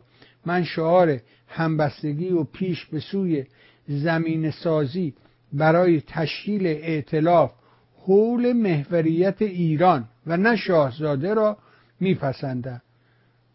بفرمایید ببینیم نظر شما. من چند تا نکته تو این میل شما در واقع به چشم می‌خوره؟ میل آقای مهرداد. بله. بله یکی که یه بخش از این گفتار به نظر من ناسعیح نیست. یه بخشش این که شما بگین که محوریت حول یک فرد باشه یعنی اون فرد تصمیم گیرنده باشه ما تو بحثمون ابتدای بحث گفتم. این کار خطرناکیه. هر فردی باشه. دموکراتیک ترین آدم جان ببین شما دموکراسی ها چرا مردم به رهبراشون اعتماد ندارن؟ یعنی اعتماد نسبی دارن. همیشه تو دموکراسی ها مردم مواظبن که رهبراشون خلاف نکنن. حالا اون رهبر اگه ریاست جمهوری هم باشه خلاف کنه میزنش پایین. یعنی در دموکراسی مردم اعتماد مطلق ندارن. یعنی مطلق مال کشورهای غیر دموکراتیکه همه چیز نسبیه. یعنی ما به طور نسبی فعلا با نخست وزیرمون یا رئیس جمهورمون اعتماد داریم به مجرد چهارچشمه هم میپاییمش. به مجردی که نیکسون خلاف کرد از اون بالا میزش پایین. به مجردی که فلان نخست وزیر فلان کرد تو کشور روی بارها دیدین خلاف در خلاف قانون اساسی عمل کرد میندازنش پایین. بنابراین در دموکراسی ها مردم اعتمادشون نسبیه و محوریتش که نداره. این موضوع محوریت موضوع مذهبیه یه موضوع مال جوامع عقب مونده جان سوم. این یک. خود رضا پهلوی هم نمیگه من محور باشم. اصلا نمیگه خوشبختانه. اصلا هیچ وقت هم نگفته. برای که دموکراتی به نظر من برای دموکراسی رو زندگی کرده یاد گرفته. می‌فهمه این حرفا حرفای پوچیه. حرفای مال 100 سال پیشه. اینم درست 100 سال نه ولی 50 سال پیش 100 درصد دوره بله. ایدئولوژی بله بله، اما محوریت هور ایران هم به نظر من حرف تو خالیه حرف پوچیه. محوریت حول ایران یعنی چی؟ شما می‌خواین یک قدرت سیاسی بسازین که جمهوری اسلامی افتاد مملکت اداره کنید. یعنی چه حول ایران؟ ایران چی لازم داره؟ ایران دموکراسی لازم داره؟ آزادی؟ می‌تونه بگه محوریت حول آزادی دموکراسی؟ که دموکراسی و این و این و این آزادی ها در چارچوب ملی تعریف میشه. ما دموکراسی و آزادی رو برای کشور نمی‌دونم یمن که نمی‌خوایم برای کشور ایران می‌خوایم. این همه روشنه. برای این حرفایی به نظرم میانتوییه. اما تمام این مشکلات در اینه که همه این موافقان و مخالفان شاه رضا پهلوی به جز خود رضا پهلوی اقتدارگران نگاهشون به قدرت اقتدارگرایانه است. یعنی میگن اون کسی که قدرت رو می‌گیره اونه که بقیه کار ادامه میده. در دموکراسی این نیست. این حرف مال 600 سال پیش اینا می‌زنن. مال ماکیاولیه که میگه کسب قدرت سیاسی یک فن بدبستان ائتلاف اینه اون تبلیغ تمام اینجوری می‌بینن داستان ها دموکرات داستان اینجوری نمی‌بینن. دموکرات داستان رو اینجوری می‌بینن که گام هایی که برمیداری باید توضیح دموکراتیک براش داشته باشی. یعنی چی؟ یعنی ما میگیم شاهزاده رضا پهلوی تازه یه مشکلی یک پرانتزم با کنم. شاهزاده رضا پهلوی که از از جمهوری خواه جمهوری خواهتره اصلا پادشاهی رد کرده. گفته من به گفته شخصا من جمهوری خواهم. آره میگه 90 درصد آرزو می‌رسم اگه در ایران جمهوری شد 2012 داره که البته خیلی به نظر من کار اشتباهی هست برای که برای که ضربه می‌زنه به اون بخش های جامعه توی جامعه ایران که خواهان پادشاهی هیچ ایرادی هم ندارن حق هم دارن. پدر مادر بنده فامیل بنده تجربه شاه رو دارن تجربه جمهوری اسلامی هم دارن. میگن صد رحمت به شاه. این عوامن میگن. ایرادی نداره. ولی خواص یا الیت سیاسی باید حرف عوام رو شکل دیگه بهش بده. کاری که تو اروپا کردن. تو اروپا نیومدن به پادشاهی خواه بگن برو پیکارت نه ما جمهوری باشه. بودن خیلی خوب پادشاه میشه نماد. ما قبولش داریم مگه نه پادشاه دوست دارین مثل پرچمتون دوست داشته باشین. در اون کسی که قدرت سیاسی رو داره نخست وزیره. اون کسی که قدرت سیاسی رو داره انتخابات به افراد قدرت سیاسی میده که بیان تو پارلمان. بنابراین داستان از محتواش دگرگون کردن. ولی پادشاه هست ایرادی هم نداره. مشهر نماد ملی مردم دوستش دارن داشته باشن. این مشکل ما ایرانی ها اینه که ما نگاه همون نگاه مبتنی بر دموکراسی نیست. هشت قدرت طلبان است. چه موافقین جمهوری اسلامی میگم جمهوری اسلامی رضا پهلوی چه مخالفینشون هر دو آبشخور ذهنیتشون اقتدارگراییه. یعنی خب چون بدین آقای دانشور نازنین. یک لحظه چون اینجا اعلام کرد که اینترنت استیبل نیست ترسیدم که مشکلی پیش بیاد. گفتم یه تمهیدی به کار بریم اقلا تا اینجای برنامه رو از دست ندیم.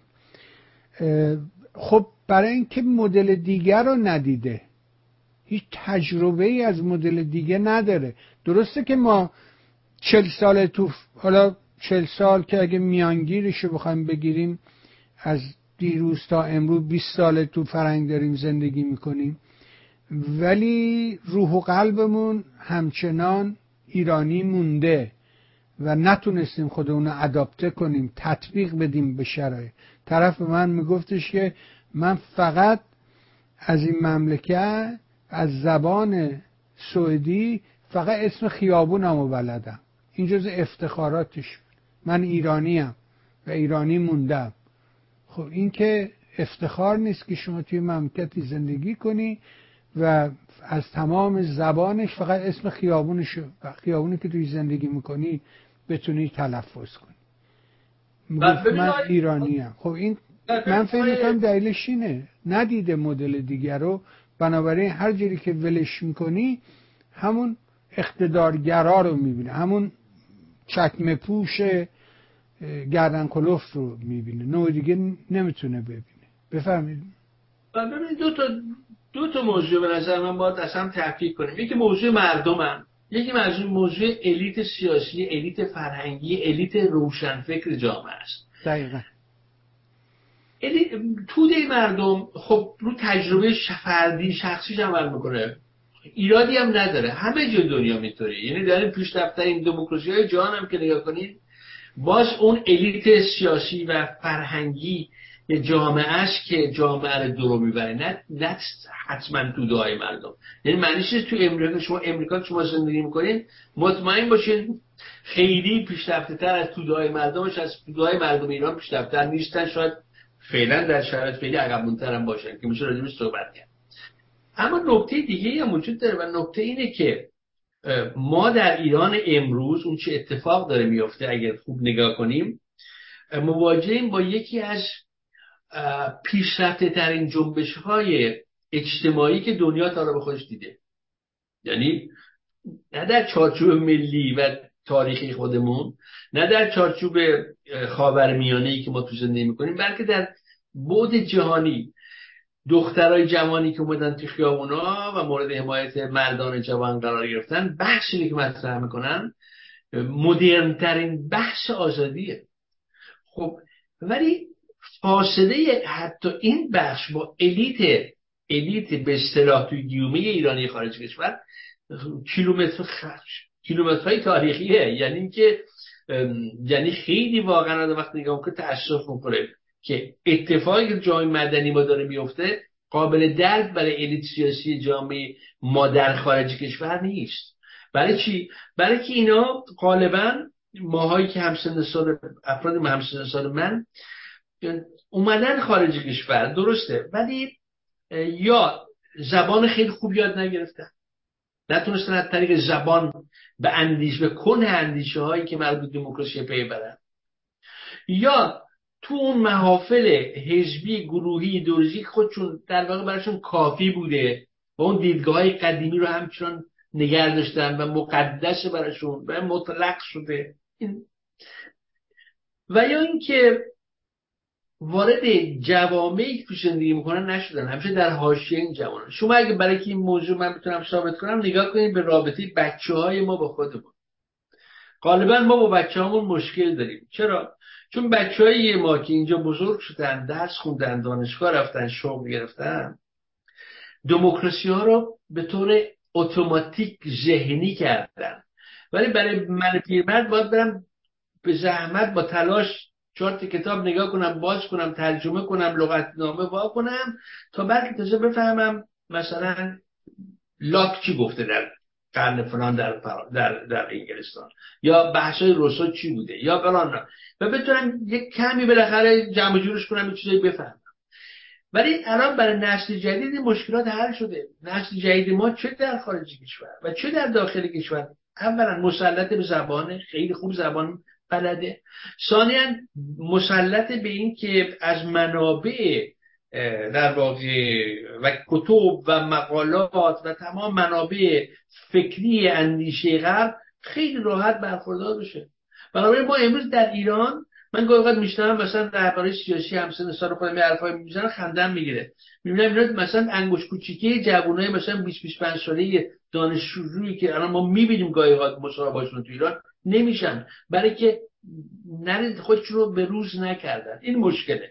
اینکه ما اگر شما نگاه کنید قالب تشکیلات سیاسی ما از چپ بگیر اصلاح طلب بگیر نمی‌دونم قومگرا بگیر قدیمی فکر و اندیشهشون. امروز اندیشه رو مدرن نکردن به روز نکردن. این مشکلشونه. برای همینه که ما ببینیم الان تو ایران تو جوونا من بحثا دارم تحقیق می‌کنم و گاهی باشو صحبت می‌کنم می‌بینم اینا کاملا به روزن. کاملا دموکراسی می‌فهمن چیه؟ کاملا نقش جامعه مدنی می‌دونن چیه؟ اصلا خندهشون می‌گیره به خیلی از این بحثای رهبرای به گروه سیاسی. این مشکل ماست. و اگر نه اینکه خب امکانات که فراوونه شما تو امریکای من تو هلند تو فرانسه است پر از اندیشه است پر از گفتگو. اینجا اینجا دموکراسی روزانه گفتگو می‌کنه. اصلا دموکراسی روزانه جو حرکت چه تغییر میده. یعنی مثل ما... سایه است مثل سایه است. هر چقدر که تو گنده بشی سایت هم به هم اندازه بزرگ میشه. بله بنابراین... ما در قوالب قدیمی گیر کردیم. این مشکل الیت سیاسی ایرانه بلکه جوونا به کمک ما بیان و رضا پهلوی به این دلیل مورد محبوبیت مردمه که یکی از اون جواناست یکی از اون آدمایی که اینجا یاد گرفته. آدم دموکرات جوان فکر می‌کنه. جوان که نیست بله ولی جوان فکر می‌کنه. دقیقا دقیقا آدم دموکراتی حرفایی که می‌زنه حالا یکم افراد می‌کنه. راضی یک شازده بگه من. یا مثلا یک کار اشتباه می‌کنه یه نگاه غلطی هم داره. تا اینم باید گفت. همون تشکیل و گروهی که نمی‌دونم با عبدالله معتدی و نمی‌دونم اینا رفت کار غلطی بود. چرا غلط بود؟ برای که نگاهش نگاه اشتباهیه تو سیاست اون اشتباهش اینه که فکر می‌کنه در شگیری قدرت سیاسی آینده کشور گروه های سیاسی امروز باید شرکت کنن. این غلطه. تمام بحث که این خطره.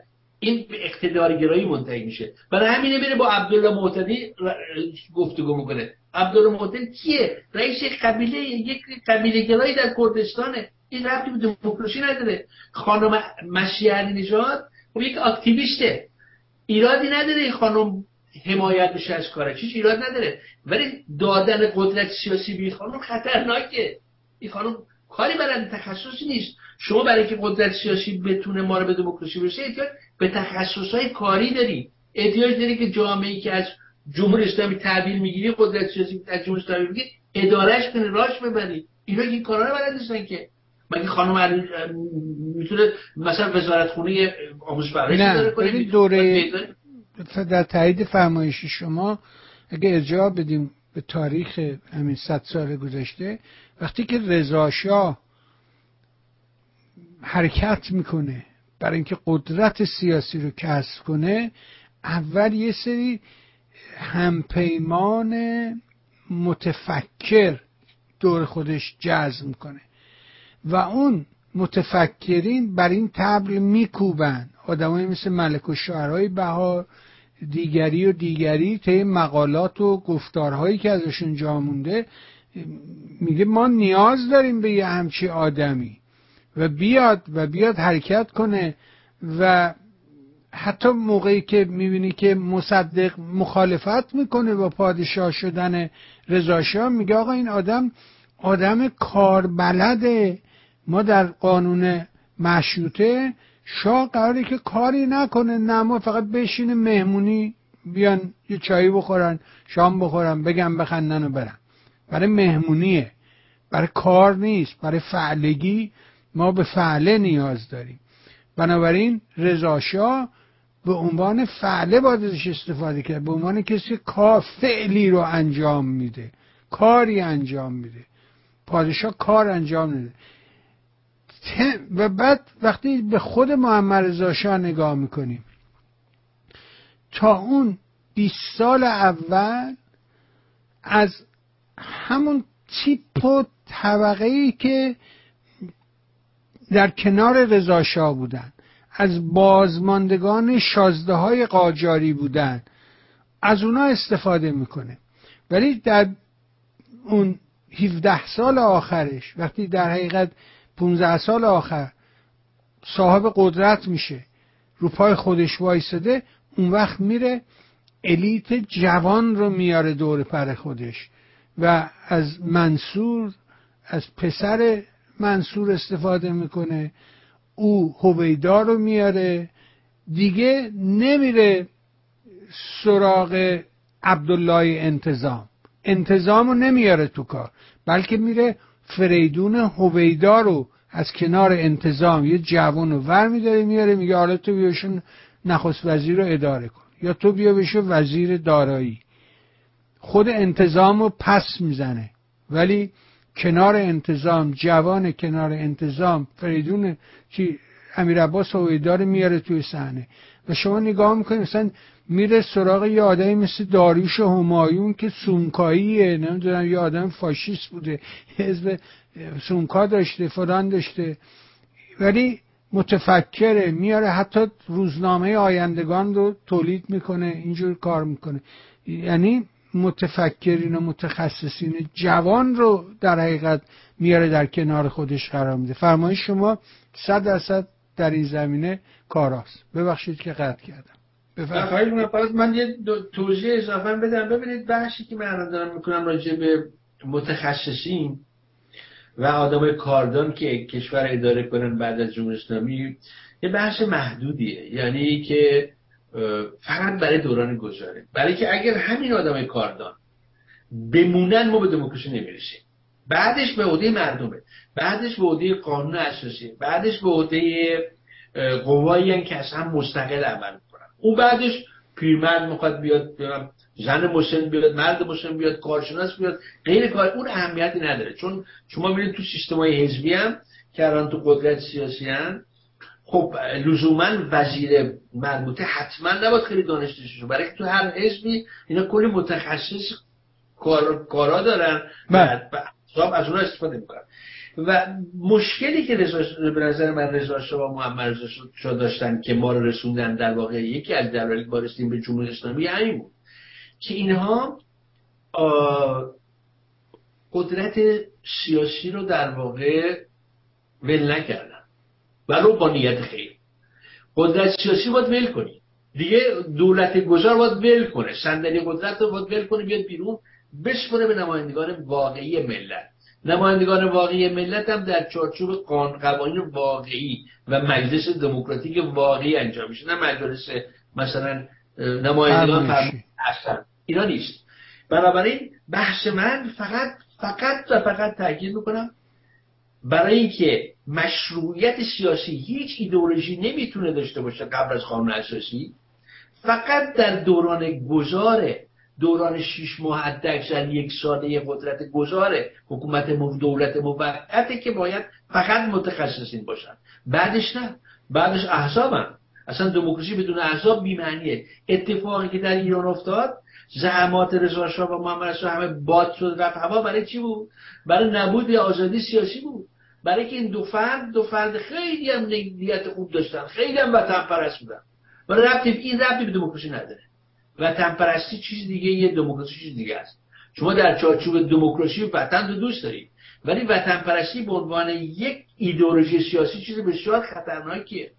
هم به فاشیسم منتهی میشه هم به حکومت های مثل حکومت محمد رضا و حکومت رضا شاه میشه تمام دستاوردها باد میره چی خمینی ببینید مشکل این بود اگر رضا شاه و محمد رضا شاه هر کدومشون جایی خودشون مثل پادشاه میشستن و قدرت سیاسی رو ول می‌کردن و تحویل نمایندگان ملت دادن هرگز خمینی در جامعه ما پیدا نمی‌شد. هزاران و میلیون ها خمینی تو کشورهای مختلف دنیا وجود دارن. چرا نمیان سر کار؟ برای که برای که نظم جامعه اجازه نمیده بینا بیان روی کار. و این نظم جامعه رضاشاهی و محمد اجازه می‌داد. علیرغم تمام دستاوردهای درخشانی که این دو پادشاه برای ملت ایران داشتن. این این باعث نمیشه که ما این نقطه اساسی ضعف به عنوان یک دموکرات این ضعف اساسی رو بیان نکنیم و یا چشم پوشی کنیم. و اتفاقا کاری که شاه رضا پهلوی کرده اینه اینو فهمیده. به خاطر این فهمی که من میگم آدم دموکراتیه.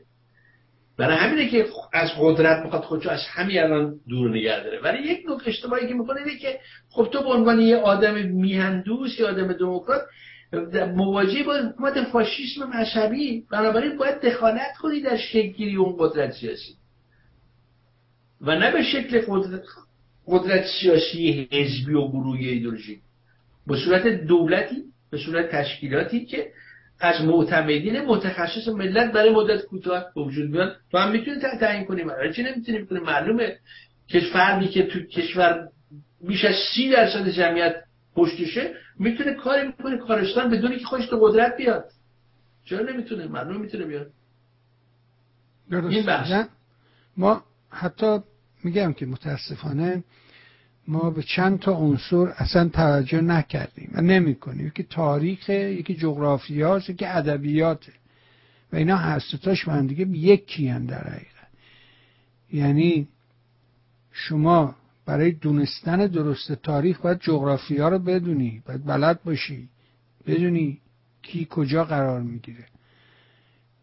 و برای دونستن نمی‌دونم ادبیات شما تاریخ رو بلد باشی جغرافیا رو بلد باشی تا ادبیات رو بفهمی. وقتی یارو راجع به کویر حرف می‌زنه دولت آبادی می‌نویسه باید بلد باشی اونجا رو. بفهمی یارو وقتی راجع به منطقهش می‌نویسه کجا رو داره تعریف می‌کنه؟ چیه اون منطقه؟ تو ذهنت بتونی تصویر کنی. و خود ادبیات تاریخ اجتماعیه. ما ببین مثلا همین فرمایشی شما خمینی وقتی که در ایران انقلاب شد و اتفاق افتاد و اومد نشد در کوچکترین امور مملکت دخالت می‌کرد. نمایندگان مجلس که ظاهرا یه دولت انقلابی اومده انقلاب کردن آزادی فلان این مزخرفات و نمی‌تونه نمایندش رو انتخاب کنه. نمایندش رو میگه اینو بنده بیرون. این نه. اون آره. اینی که من میگم. همه بگن نه من میگم آره. و این جامعه میپذیره. این این خوی جامعه. من نمی‌دونم اونجا رو چجوری بایستی که تغییرش داد. به عهده کیه به نظر شما؟ چون این خود در بله. جامعه ما وجود داره. فقط فهمشون متینه این که جامعه میپذیره. خب مورد سوال دیگه چرا میپذیره؟ مگر خمینی یه چیز خیلی برای جامعه ما و تاریخ ما؟ میگن نشناخته هم نبودن اتفاقا. برای که مثلا پدرش پدر بزرگش فضل نوری بوده و فضل نوری همین پدر بزرگای ما اعدامش کردن. بنابراین نقش سیاسی مخرب روحانیت در سیاست ایران همیشه برای مردم روشن بوده. مشکلی که به وجود میاد در واقع به نظر من باز هم از در اساس و در جوهر در نبود و فقدان تفکر دموکراتیک جامعه ما. ما روشن فکرانمون در دهه 60 و دهه 50 از دهه 50 هستم بگید که مبارزات چریکی و نمی‌دونم فلان تو کشور ما افتاد و اون داستان نمی‌دونم جلال آل احمد و بعدم نمی‌دونم شریعتی و غیر و غیر خب تمام داستان از اینجاست که تو جامعه ما یک گرایش قوی دموکراتیک وجود نداره. همه اینا همه اینا اقتدارگران. منتها شما وقتی که پای عمل می‌رسه اون ابر اقتدارگراست که برنده میشه. شما فکر می‌کنید مثلا کمونیستا به جای خمینی برنده میشتن فرق نمی‌کرد جامعه ما؟ یا مجاهدین به جای خمینی می آمدن تفاوت کیفی داشتیم ما؟ معلومه نداشتیم.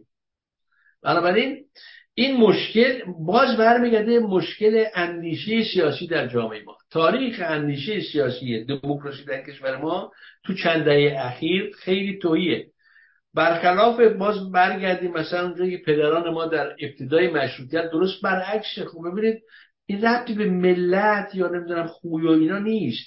برمیگرده که آیا ملت در اون مقطع تاریخی چه جور الیت سیاسی برش اداره فکری می‌کنه؟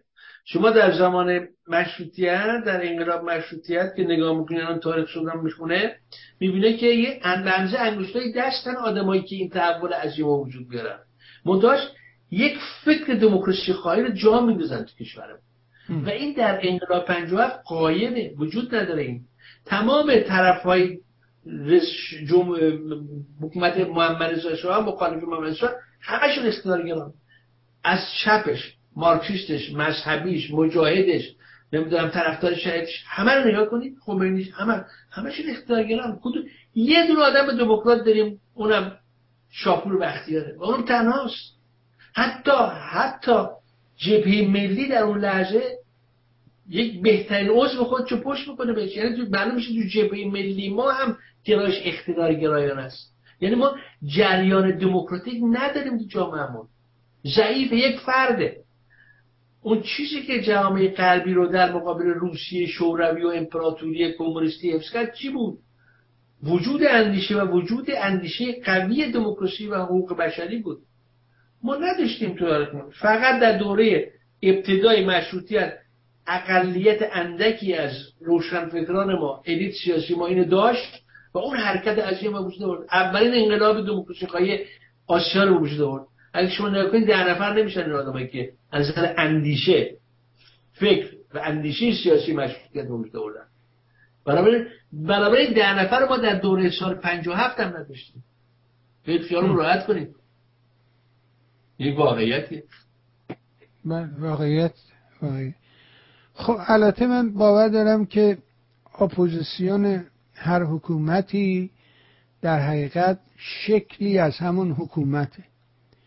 با توجه به تمام فرمایشات شما به سخنان دقیق شما امروز و با توجه به این تعریفی که اپوزیسیون شکلی از خود حکومت رو در بر می‌گیره این اپوزیسیونی که برای جمهوری اسلامی یا آلترناتیوی که برای جمهوری اسلامی تعریف می‌کنید چطوری می‌تونه مبرا باشه از این خصیصه همشک شدن با خود جمهوری اسلام؟ بفرم به نظر سوال اساسیه. این سوالی که باید اون چیزی که امروز اپوزیسیون خودشو مینامه بهش پاسخ بده. من چون که عقل ناقصم جواب میدم شما اینجوری می‌رسه اینجوری جواب میدم خب، اولا خب، کلمه دقیق اپوزیسیون به نظر من معناش تو دموکراسیه چون به این دلیل که تقریبا از جنسشه برای که اینکه از جنس خود حکومته برای که قانون تعیینش می‌کنه دیگه. ببین چارچوب قانون تو دموکراسی ها به اپوزیسیون اجازه نمیده که شکلی از به معنا به جوهر جدا از قدرت سیاسی موجود باشه. باید همون باشه. فقط توی روش های اجراییش و سیاست های کوتاه مدتشه که متفاوته. این عجیب برای همین شما تو اروپا قاعدتا نگاه می‌کنین حکومت ها میرن میان دولت ها میرن میان از مردم عادی تفاوت رسن نمی‌کنن. این حرف در مورد دموکراسی درست. در مورد بیرون از دموکراسی این حرف همیشه درست نیست. معنای دیگه هم می‌تونه داشته باشه. برای چی؟ برای که خب شما اگه این حرف رو نگاه کنین مثلا ما خیلی کشورهای دنیا رو داشتیم که دموکراتیک نبودن. درسته؟ استبدادی بودن دیکتاتوری بودن ولی رسیدن به دموکراسی. یعنی چی؟ یعنی یک مخالفین من به جای کلمه اپوزیسیون مخالفین و الیت سیاسی رو کار برم یعنی یه الیت سیاسی داشتن که از جنس حکومت استبدادی نبوده. شما تمام این کشورهای دموکراتیک اروپا رو نگاه کنید قبلا اینا دیکتاتوری بودن. ولی چطور شده که دموکراتیک شدن؟ الیت سیاسی الیت روشن فکری داشتن که از جنس حکومت استبدادی نبود. یه نکته. اما در مورد ایران الیت سیاسی باید از چند منبع یاد بگیره. یعنی خیلی راحت این نمی‌دونم چیزای خودشو بذاره کنار. کودکانه است. این این خود همه چیزدانی رو بذاره کنار. یکی از محل زندگی دموکراتیک جای کشوری داره زندگی کنه رو یاد بگیره خیلی دشوار نیست. یک. مطالبشو بخونه نمی‌دونم مراجعه کنه به تحولات تاریخی بفهم فیلسوفای دموکرات چیکار کردن بفهم سیاستمداران دموکرات چیکار کردن. تمام اینا هست. خیلی ساده می‌تونه امروز در دسترس یاد بگیره.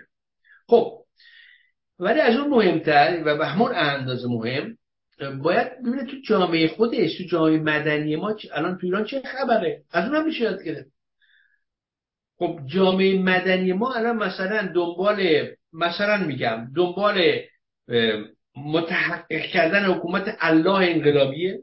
یعنی شما تو تظاهرات درگیر می‌بینید نه نیست نیست؟ آیا خواهان قدرت یابی دیکتاتوری پرولتاریاست در ایران؟ نیست. میره جامعه ایران جای مدنی ایران از یه گذاشته جامعه مدنی ایران چی می‌خواد؟ داره میگه خیلی ساده میگه زن زندگی آزادی. یعنی چی؟ یعنی آزادی زنان می‌خواد. خب برای که آزادی زنان رو بخوای خب نگاه کنید آزادی زنان چجوری متحقق میشه؟ آزادی زنان فقط در چارچوب قوانین دموکراتیک متحقق میشه. جوری نمیشه که. خب قوانین دموکراتیک خب یه سرش قانون حقوق بشره. خب که هر کسی می‌تونه چند اصل حقوق بشر یاد بگیره و بخونه. یه سرش قوانین امروزی دموکراسی های مدرنه که اینا روش کار شده و باید اینا به کار بره. مثلا مثلا وقتی تو قانون اساسی کشور دموکراتیک و مدرن نوشته که اولین مثلا اصلش اصل قانون اساسی نوشته عدم تپیش بعضی جا نوشته عدم تپیش بالاتر از آزادی ها. خب وقتی میگه عدم تبعیض شما باید این اجراش کنید خب زن ایرانی هم همینه میگه. مگه وقتی زن زندگی آزادی میگه بجز اینه؟ وقتی میگه آزادی زن میگه آزادی یعنی چی؟ یعنی آزادی فردی فردیت زن. و غیر از اینه که جوهره اصلا دموکراسی فردیت و آزادی فرده. اصلا تمام بحثایی که از قرن 17 به این طرف شروع شده اینه چیز دیگه نبوده که می‌خواسته آزادی فردی رو به عنوان به عنوان جوهر و ریشه و اساس تمامی آزادی های دیگه اجتماعی در واقع به رسمیت بنشونه و کرده. و مبارزه زنان یه بخش بزرگی از استقرار آزادی های فردیه. آیا جای ما داریم؟ الان دارن براش خون میدن چشم میدن جون میدن. بنابراین اون الیت سیاسی که اینا نبینه خب عقب افتاده است دیگه. خیلی شوخی نداریم که نمی‌فهمه. یعنی در یک چارچوب های تفکر قدیمی پنجاه سال پیش منجمد شده. حالا برای همین هم که موفق نمیشه. یه شانسی فقط اومده و اونی که حالا چه سری تلویزیون هستن. حالا اونا دنبال بالا به هر دلیل من نمی‌تونم بگم حتما وابسته به کیان به چیان نمیم که اینا رو پربال میده گاهی اوقات میاره جلو گاهی اوقات میره آدمای معروف میشن بعد میرن بیرون. معلومه که یکی دیگه میاد جاش. خب این مشکلی که وقتی که یه جامعه هنوز و الیت سیاسی درست پیدا نکرده خب این هست دیگه. این منصر ما نیست. افغانان نگاه کنن همین این مشکل دارن. عربان هم نگاه کنن این مشکل دارن. خب. بنابراین باید کار کرد باید زحمت کشید باید از قوالب قدیمی بیرون اومد باید جرأت کرد جسارت کرد به مردم و آنچه در صحنه واقعی اجتماعی داره اتفاق میافتاد خیره نگریست. سعی کرد با ارتباط برقرار کرد. ارتباط منظورم ارتباط صرفا تشکیلاتی نیست. چون بیشتر سیاسیون تا میگه ارتباط فکر کنن ارتباط تشکیلاتی باید برقرار کرد. انقلاب رو سازمانده این حرفا نیست. در درجه اول باید فهمید اینو چی می‌خواد این مهمتر از هر چیزیه. یعنی اینو ما در واقع من چندین بار گفتم. اینو ما از هابس فیلسوف انگلیسی یاد گرفتیم. که قبل از اینکه هر عمل سیاسی بخوای انجام بدی هر تغییر سیاسی بخوای در جای انجام بدی باید باید دانش و تئوری سیاسیش آماده کرده بشی هیچ کدوم از این گروه سیاسی خارج کشور ما این تئوری و این دانش گذار رو آماده نکرد. در یک کلام. اگر کردن من دعوتشون می‌کنم از همینجا از دوستانم خواهش خواهم کرد. بیان تو مستان جنبش سکولار دموکراسی محیط آزادی همه میان.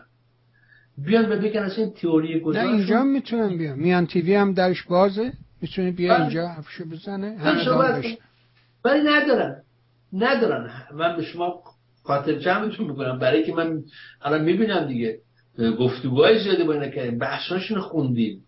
یک چیز تشکیل میشه یک هیاهوی میشه یه امیدهای ایجاد می‌کنه. 200 نفر 600 نفر 150 نفر. روز بروز به تلپ تلپ از تش میفته تجزیه میشه جدایی میشه فرام میشه. این به اون اتهام میزن و هیچ. و این هیچ چیزی بجز ایجاد یأس در بین مردم نداره. یه تظاهرات صدها هزار نفری که در تاریخ جهان بی‌نظیره. تو اروپا امریکا راه میفته بعد دعواهای قومی و دعواهای حزبی و دعوای گروهی و دعوای قدرت طلبی میاد توش میفته می‌بینید در سالگردش می‌بینید یک سوم اونم مردم نیومدن. خب اینا نشانه چیه؟ اینا نشانه که اینا یه مش حالا من همه رو نمیگم یه بخش بزرگ از اینا فقط دنبال قدرتن. و صبرم نمی‌کنن که این قدرت از مجرای دموکراتیک بیاد. چون می‌تونن حق دارن هر آدمی حق داره قدرت طالب قدرت باشه. ولی ولی توی چارچوب قوانین دموکراتیک نه بیرون از دموکراتیک. بسیار. شما آقای این بخش رو ببخشید کامل کنم. شما اصلا این دعوایی که میگن من فدرال می‌خوام باشم من فلان از کی بخوای بگیریم فدرالیسم رو؟ کی مگه من من شما اجازه داریم؟ یا رقیب می‌تونه بهش بده؟ اینا باید مردم ایران رأی بدن تو پارلمان گفتگو بشه.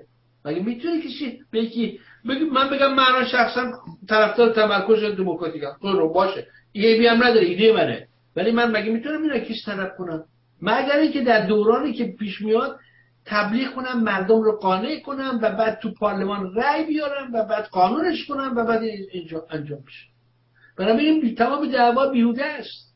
بله. دعوا بی ربطیه. و در تایید همین نکته آخر شما یه موضوعی رو آقای دکتر نوریالا مطرح می‌کنه تحت عنوان امروزی و اینجایی و فردایی و آنجایی. من همین موضوعات که شما گفتید مثل فدرالیست غیره رو از آقای دکتر ودیعی که آرزو می‌کنم هر جا هست خدایا به سلامت دارش که واقعا یه آدم ایران دوسته. پرسیدم چند بار در برنامه مختلف بود. معتقد بود این نفرمایش شما این بحث مال این روز اینجا نیست. مال فرداست و آنجا. و میگه که نمایندگان مردم در در یه شرایط آرام در آسایش خیال طی سمینارها و کنفرانسها با دانشمندان اندیشمندان دانشگاهیان باید بشینن با هم گفتگو کنن و نتیجه اون گفتگوها رو در اختیار مردم قرار بدن و کس رو تکلیف کنن از نظراتش. مردم یعنی مردم در جریان نظراتشون قرار بدن و کس تکلیف کنن که آیا موافقید؟ مخالفید؟ چجوریه؟ نظرتون چیه؟ این مربوط به فردا و آنجاست. اصلا رفتی به اینجا نده کی می‌تونه چرا ما باید به خودمون چنین حقی بدیم؟ اما وقتی صحبت کردید از یک تظاهرات سه نفری در خارج کشور در لس آنجلس در برلین علی خصوص مشاهد بودیم. ولی خب ما اینا رو عینشو مثلا در 88 هم به نحوی دیگه دیدیم.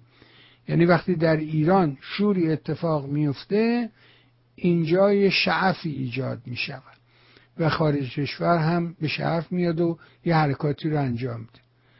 یه ویدیویی رو دیدم ایران اینترنشنال درست کرده بود راجب وضعیت اپوزیسیون و ناتوانی های مقایسه غلط کرده بود به باور من و کنفدراسیون رو کشیده بود پاشو وسط و و همینجور میبافته برای خودش می‌رفت جلو. در حالی که کنفدراسیون یه تاریخ دیگری دارد. کنفدراسیون هم مثل امروز نگاهش به سمت ایران بود با ایران بالا پایین می‌شد. اما حرکات و کنش های خودش رو هم داشت. فقط واکنش نبود کنش می‌کرد.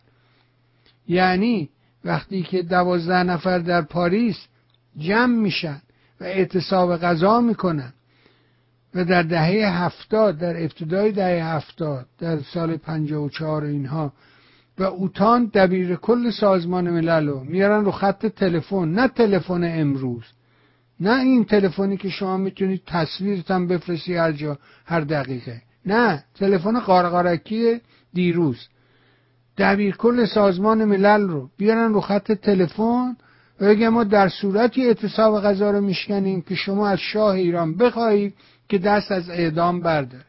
یه کنش بود یه کاری انجام ده اما امروز فقط رفتارش واکنشیه. یعنی الان که ایران قدار کشور ریختن تو خیابون و به نوی از انها مردم رو قلقم می‌کنن می‌زنن دارن تلافی می‌کنن این مدت چند ماه گذشته رو خب طبیعتا در ایران سکوت ایجاد میشه. به نظر چرا تو خارج کشور حرکت جدی ایجاد نمیشه که این با خارج کشور بتونه داخل رو به حرکت در یعنی به داخل نشون بده که آقا هستیم ما همچنان همون گونه که اون دوره میدویدیم نمی‌دونم رفتیم سراغ مکرون و غیره و زالک و پارلمان اینجا و پارلمان اونجا همچنان داریم این کارا رو می‌کنیم. چرا نیست؟ دلیلش چیه؟ ببینید من قبل از اینکه به سوالشون پاسخ بدم یه نکته به راجع کنفدراسیون گفتین بگم ببینید کنفدراسیون دانشجویان خارج از کشور چون من خودم سال 1978 اینا از نزدیک توی امریکا حرکت های کنفدراسیون رو می‌دیدم. و با خیلی از دوستای, دوستای منم از کنفدراسیون بودن. خود من البته عضو کنفدراسیون نبودم. و می‌دونید که کنفدراسیون در اون دوران سالهای آخر یه تجزیه شد به در واقع کنفدراسیون در واقع بخشهایی از ایدولوژی سیاسی متفاوت بودن. یک کنفدراسیون مال چریکای فدایی خلق بود یکی مال اتحادیه کمونیستا بود یکی مال سازمان انقلابی ازدوده بود یکی مال نمی‌دونم جای ملی بود. هر کدوم همون به تعداد گرایشات سیاسی و ایدولوژی سیاسی که وجود داشت و خب بخش دانشجویی هم در واقع وجود داشت که در اینا میشه گفت در واقع پشت این احساب بود. فعالیت های خیلی چیزی هم داشتن بشه احساب واقعا فعالیت می‌کردن و نقش های شما کنش هم می‌کردن و نقش های معینی هم گرفتن. که متاسفانه چون همهشون در واقع به نظر من تاریخ هم نشون داد تجربه تاریخ هم نشون داد. همشون دنبال خود کشف قدرت اقتدار گرایی بودن هم مشکلی الان خیلی از بخش اپوزیسیون ما داره اونم داشتن. آخرش این این حرکت عظیم بزرگترین جنبش دانشجوی دنیا میشه گفت که در اون دهه هفتاد به وجود داشتن. در واقع نتیجه عکس داد. هیچ فایده نداشت. چی که خیلی جهان به جیب خمینی ریخته شد. حالا از اون بگذریم.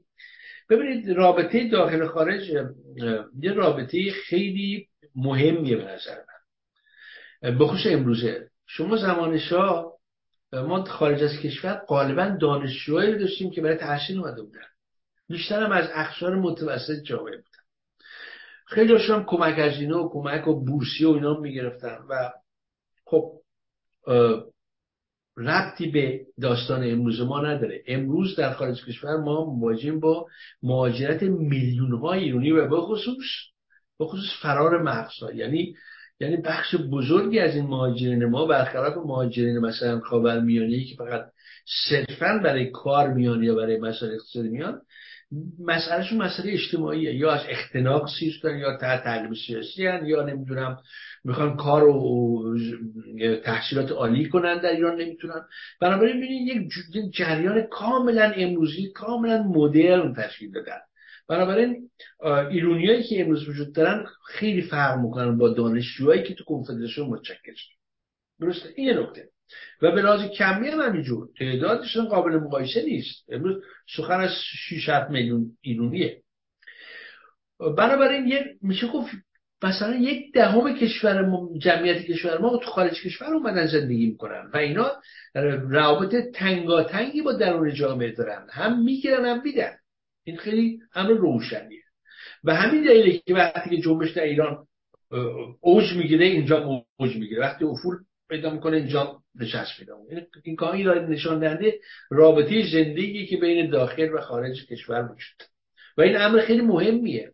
و همین دلیل به این جامعه ایرانی خارج کشور امکانات زیادی میده برای کمک به ملت ایران.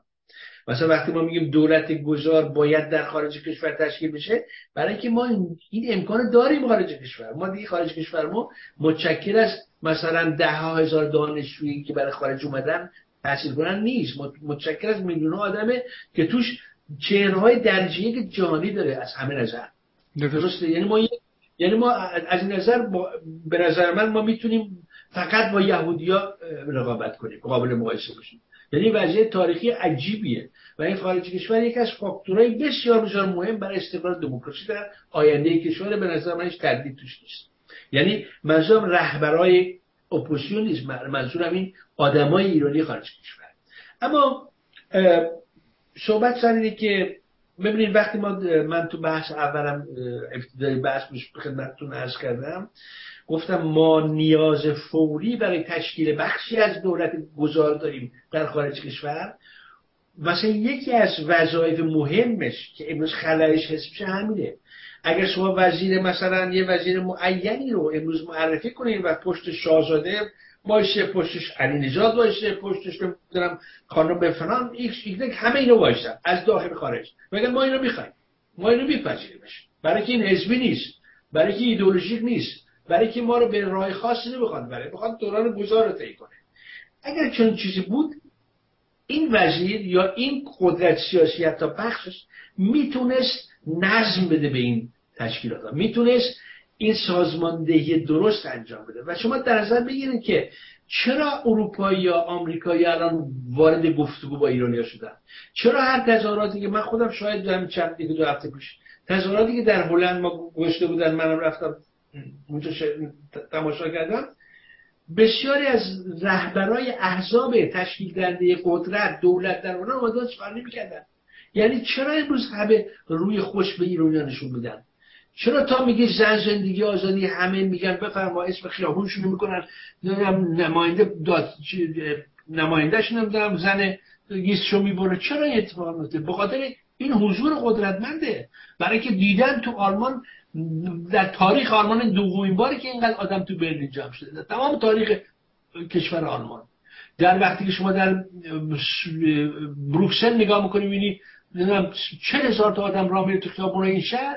اصلا شهر هم. تو بروکسل خب، شوخی نیست. خب اینا تأثیر سیاسی تو توی جهان می‌ذاره. منتاش ما نمی‌تونیم جمعش کنیم. چرا نمی‌تونیم جمع کنیم؟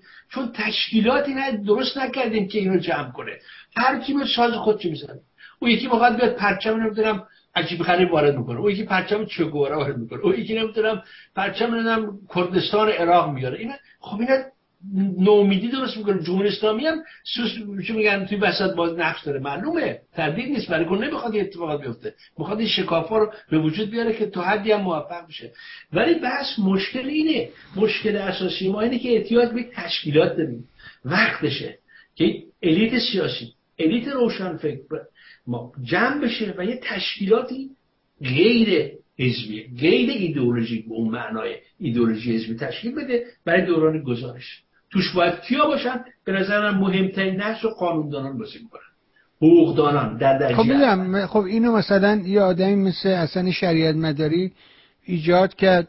الان خودش هم اونجا انداختن بیرون. مدیریت گذار. و این مدیریت گذار در هیچ موقع تحول و التهابات هیچ وقت حاضر نیست. در حالی که اسمش از مدیریت گذار. ولی نیست. او فقط او فقط اسمش آقای بهبهانی. شورای مدیریت گذار مشکل داره خودش. مشکلش اقتدارگراییه. شورای مدیریت گذار شورایی نیست از آدمایی که قدرت چیز خواسته سیاسی جیبشون می‌زنن اصلا چه چیز خود آقای شهید مداری بارا گفته من فدرالیستم برید تو کلاب گوش کنید. خب تو وقتی که به عنوان مدیر رهبر یک گروه فدرالیستی یعنی دعوا از همونجا آوردی معلومه کسی بهش اعتماد نمی‌کنه. معلومه شورا هم میپاشن. این شورای اسم نیست. بگه من شورای مدیریت گذارم. و با محتواش برنامه برنامه کارشه ما اعضای شورای مدیریت گذار تا حالا فکر کنم ده بار هر کدوم تراز اول شون تو مجلس ما باشون گفتگو کردیم این مشکلات بهشون گفتیم. و پاسخی ندارم بدن. برای که قدرت طلبن. و همین دلیل مثلا میپاشم طبیعیه. بازم تشکیلش هستم خواهم پاشید. بحث من اینا نیست. بحث من اسم نیست. بحث من که واقعا افراد مهمی مثل رضا مثل همون خانم علی نژاد. من ایرادی نمی‌بینم برای که یه اشتباه کردی افته تو دام تجدید طلب. این باید بیاد بیرون. باید بیاد بیرون. آدم مؤثری بوده. جنبش های زنان بزرگ در ایران انداخته. باید اگه وطن پرسته که من فکر می‌کنم هست ولی اشتباه داره راشو میده باید راشو تصحیح کنه بیاد. همون کاری که رضا پهلوی کرد. تصحیح کرد خودشون ما به عنوان آدم اندیشمند آدم فلان آدم سیاستمدار هر چی همیشه اشتباه می‌کنیم. مگه میشه آدم اشتباه نکنه؟ نه یه فرقی آقا وجود داره. واقعی بین باشیم. از تعارف و اینا بیایم بیرون. ببین ما یه معقوله به نام میهن اصلا گم این وسط. مردم ملت میهن اینا گمه اینا رو نداره. ولی تا دلت بخواد راجب خودش حرف می‌زنه خودم. رزومه خودش رو می‌خواد چاق کنه. از کاری به بغل نداره. رفتار خانم علی در اون ملاقاتش با مکرون بالا پایین پریدناش رهبر منم رهبر توی رهبر منم این نشون میده اصلا فقط دنبال خودشه. فقط خودش رو داره پروموت می‌کنه. یه آدمی که عضو وزارت خارجه است حقوق بگیره وزارت خارجه است. بعد میدوه میاد میگه آقا اف بی به من گفته برو یواش کن قایم کن اسم تو عوض. خود داره دروغ میگه اینا رو. پلیس همین سر این جریان مبادله زندانیا دولت آمریکا اعلام کرد. کسانی که دو, تابعیتی هستن. دوال سیتیزنن. پاس آمریکا داره پاس دیگری داره. به ایران نرید. خطرناکه. اگه خب یارو بره که دیگه خب جان خودش در خطره. ولی اینو عمومی میگه. من فردا بیام بگم آقا من خیلی مهمم. دولت آمریکا با من گفت تو نرو سعید تو خیلی بری ایران خیلی موضوع مهم خطرناک. آقا یه سه عمومیه با آدما میگن. وقتی شما یارو تر ترور تو رو آوردن حالا به هر دلیلی مطرح کردن طبیعی که افبی به شما خواهد گفتش آقا شما باید مراقب باشی خودتو قایم کنی می‌تونی این کارها رو بکنی. می‌توانی این کارها رو بکنی. به کسی حکم نمی‌کنن. مگر اینکه زندانی باشه. من اینکه بخوام بکنه این زندان؟ بله اون وقت حکم دادگاه شما باید محکومی. که این حکم رو اجرا کن. تغییر این صورت پیشنهاده میگه پیشنهاد می‌کنم که شما اگه این کارا رو بکنی شاید به نفعت باشه دیگه کردی کردی نکردی مثل ایران رفتنه. نمی‌تونن جلو آدم ها رو بگیرن بگن آقا شما حق نداری بری ایران. همچی چیزی نیستش که. من انسانم آزادم هر جا دلم بخواد میرم. به هیچ هم مربوط نیست. اما به این پیشنهاد میده. میگه آقا نکن این کار خطرناکه. من میگم فردا بگم منم منم. نه. من فکر می‌کنم مشکل اونجاست که این داستان میهن و وطن و اینا توش گمه. فقط اهداف شخصیش پررنگه. من اینطوری می‌بینم. بله ببینید من منظورم دفاع از علی نیست. منظورم اینه که وقتی فضای سیاسی فضای فکری فضای رفتاری تو جامعه مبتنیست بر اقتدار فرد اقتدار خودم. همین چیزی که شما داریم میگید همه چی تمام انحرافات دیگه میاد پشتش دروغگویی میاد نمی‌دونم باندبازی میاد کودتا گروه میاد همه اینا میاد. و این حرف درسته. بحث من سر اینه که و ضمن این نکته هم میگم من این امکان تعویض آدما رو عوض شدنشون رو در مورد برخی ها می‌بینم. و هست. مثلا شما نکنن دو هفته پیش تو مهستان شما شاید دونه آقای نشیدی از از آدمای مهم رژیم بوده. کنده میشه میشه. اینا انگیزه های آدمی داره گاهی که می‌تونه کمک کنه که از اشتباهش برگرده این یه امر مربوط ایرانی نیست مربوط همه دنیاست. به اتفاقات همه جا افتاده. بحث ما سر وقتی یک ایده معینی مقبولیت اجتماعی ایده ای که ایده خوبی مقبولیت اجتماعی پیدا نکرده باشه ایده های دیگه جاشو می‌گیرن. حالا بحث تمام صحبت من این بود که ما امروز چی احتیاج داریم؟ این سوال اولیه شما بود که من سعی کردم پاسخ بدم. ما احتیاج به تشکیلات داریم. چون بدون تشکیلات نمی‌تونیم بگیم جمهوری اسلامی خود به خود انشالله میافتد انشالله درست شد انشالله میرد رهبراش پیدا می‌کنند انشالله دموکراسی میشن چنین چیزی نیست. در این جای دنیا همچه اتفاق نیفتاده. شما برای که برین این گذار درست بی خطر آرام به سوی دموکراسی انجام بدین احتیاج به تشکیلات دارید اما این تشکیلات یه ماهیتی داره. یک پرنسیپ هایی باید داشته باشه. و اون پرنسیپ ها چیه؟ ما میگیم برای که به دموکراسی برسه اون پرنسیپ اینه که توی تشکیلات دعوا نشه. بحث های فردی گروهی ایدئولوژی نشه. خواست های زود هنگام طلبکارانه نمی‌دونم مثل فران مثل اداره بازار اینجوری باشه نمی‌دونم شکل گردوندن کشور نمی‌دونم فدرال باشه یا نباشه اینا بحثا نباشه. پس چیکار چی بحثی بشه فقط بحث این باشه که یک یک اعتبار نسبی از آدمایی که معتبرند جامعه مثلا شاخص یکش خود رضا پهلویه یه پشتیبانی از اینا بگیرن. و این پشتیبانی به اینا کمک کنه که وقتی میرن گفتگو می‌کنن با دولت های غربی دستشون پر بشه.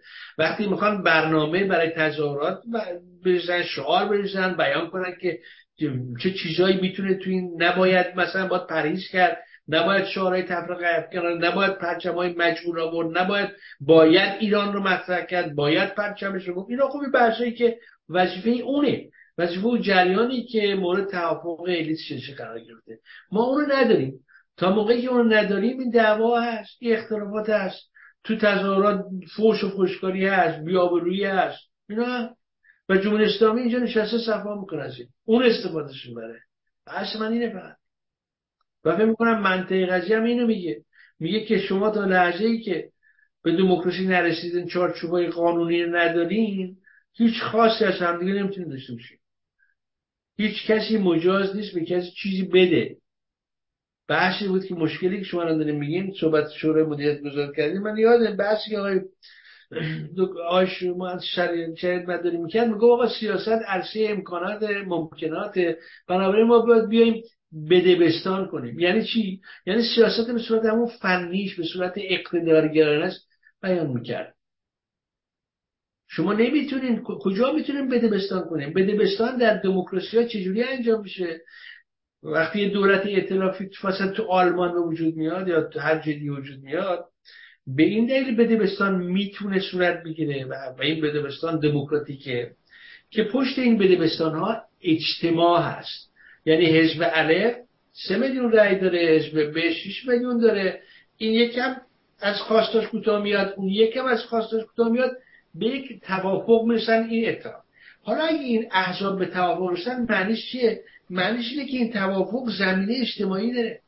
ولی الان ایرونیایی که هیچ معلوم نیست کی پشتشونه معلوم نیست هزار نفر پشتشونه مندیت نداره دیگه مندیتی نداره. خیلی خوب. اگر نداره بنابراین چه بدبستانی مشکل شورای مدیریت گذار این بود. بر اساس بدبستان بیرون از دموکراسی بود. ما میگیم بیرون از دموکراسی بدبستان مجوز نداره مشروعیت نداره بنابراین قانونیت هم نداره.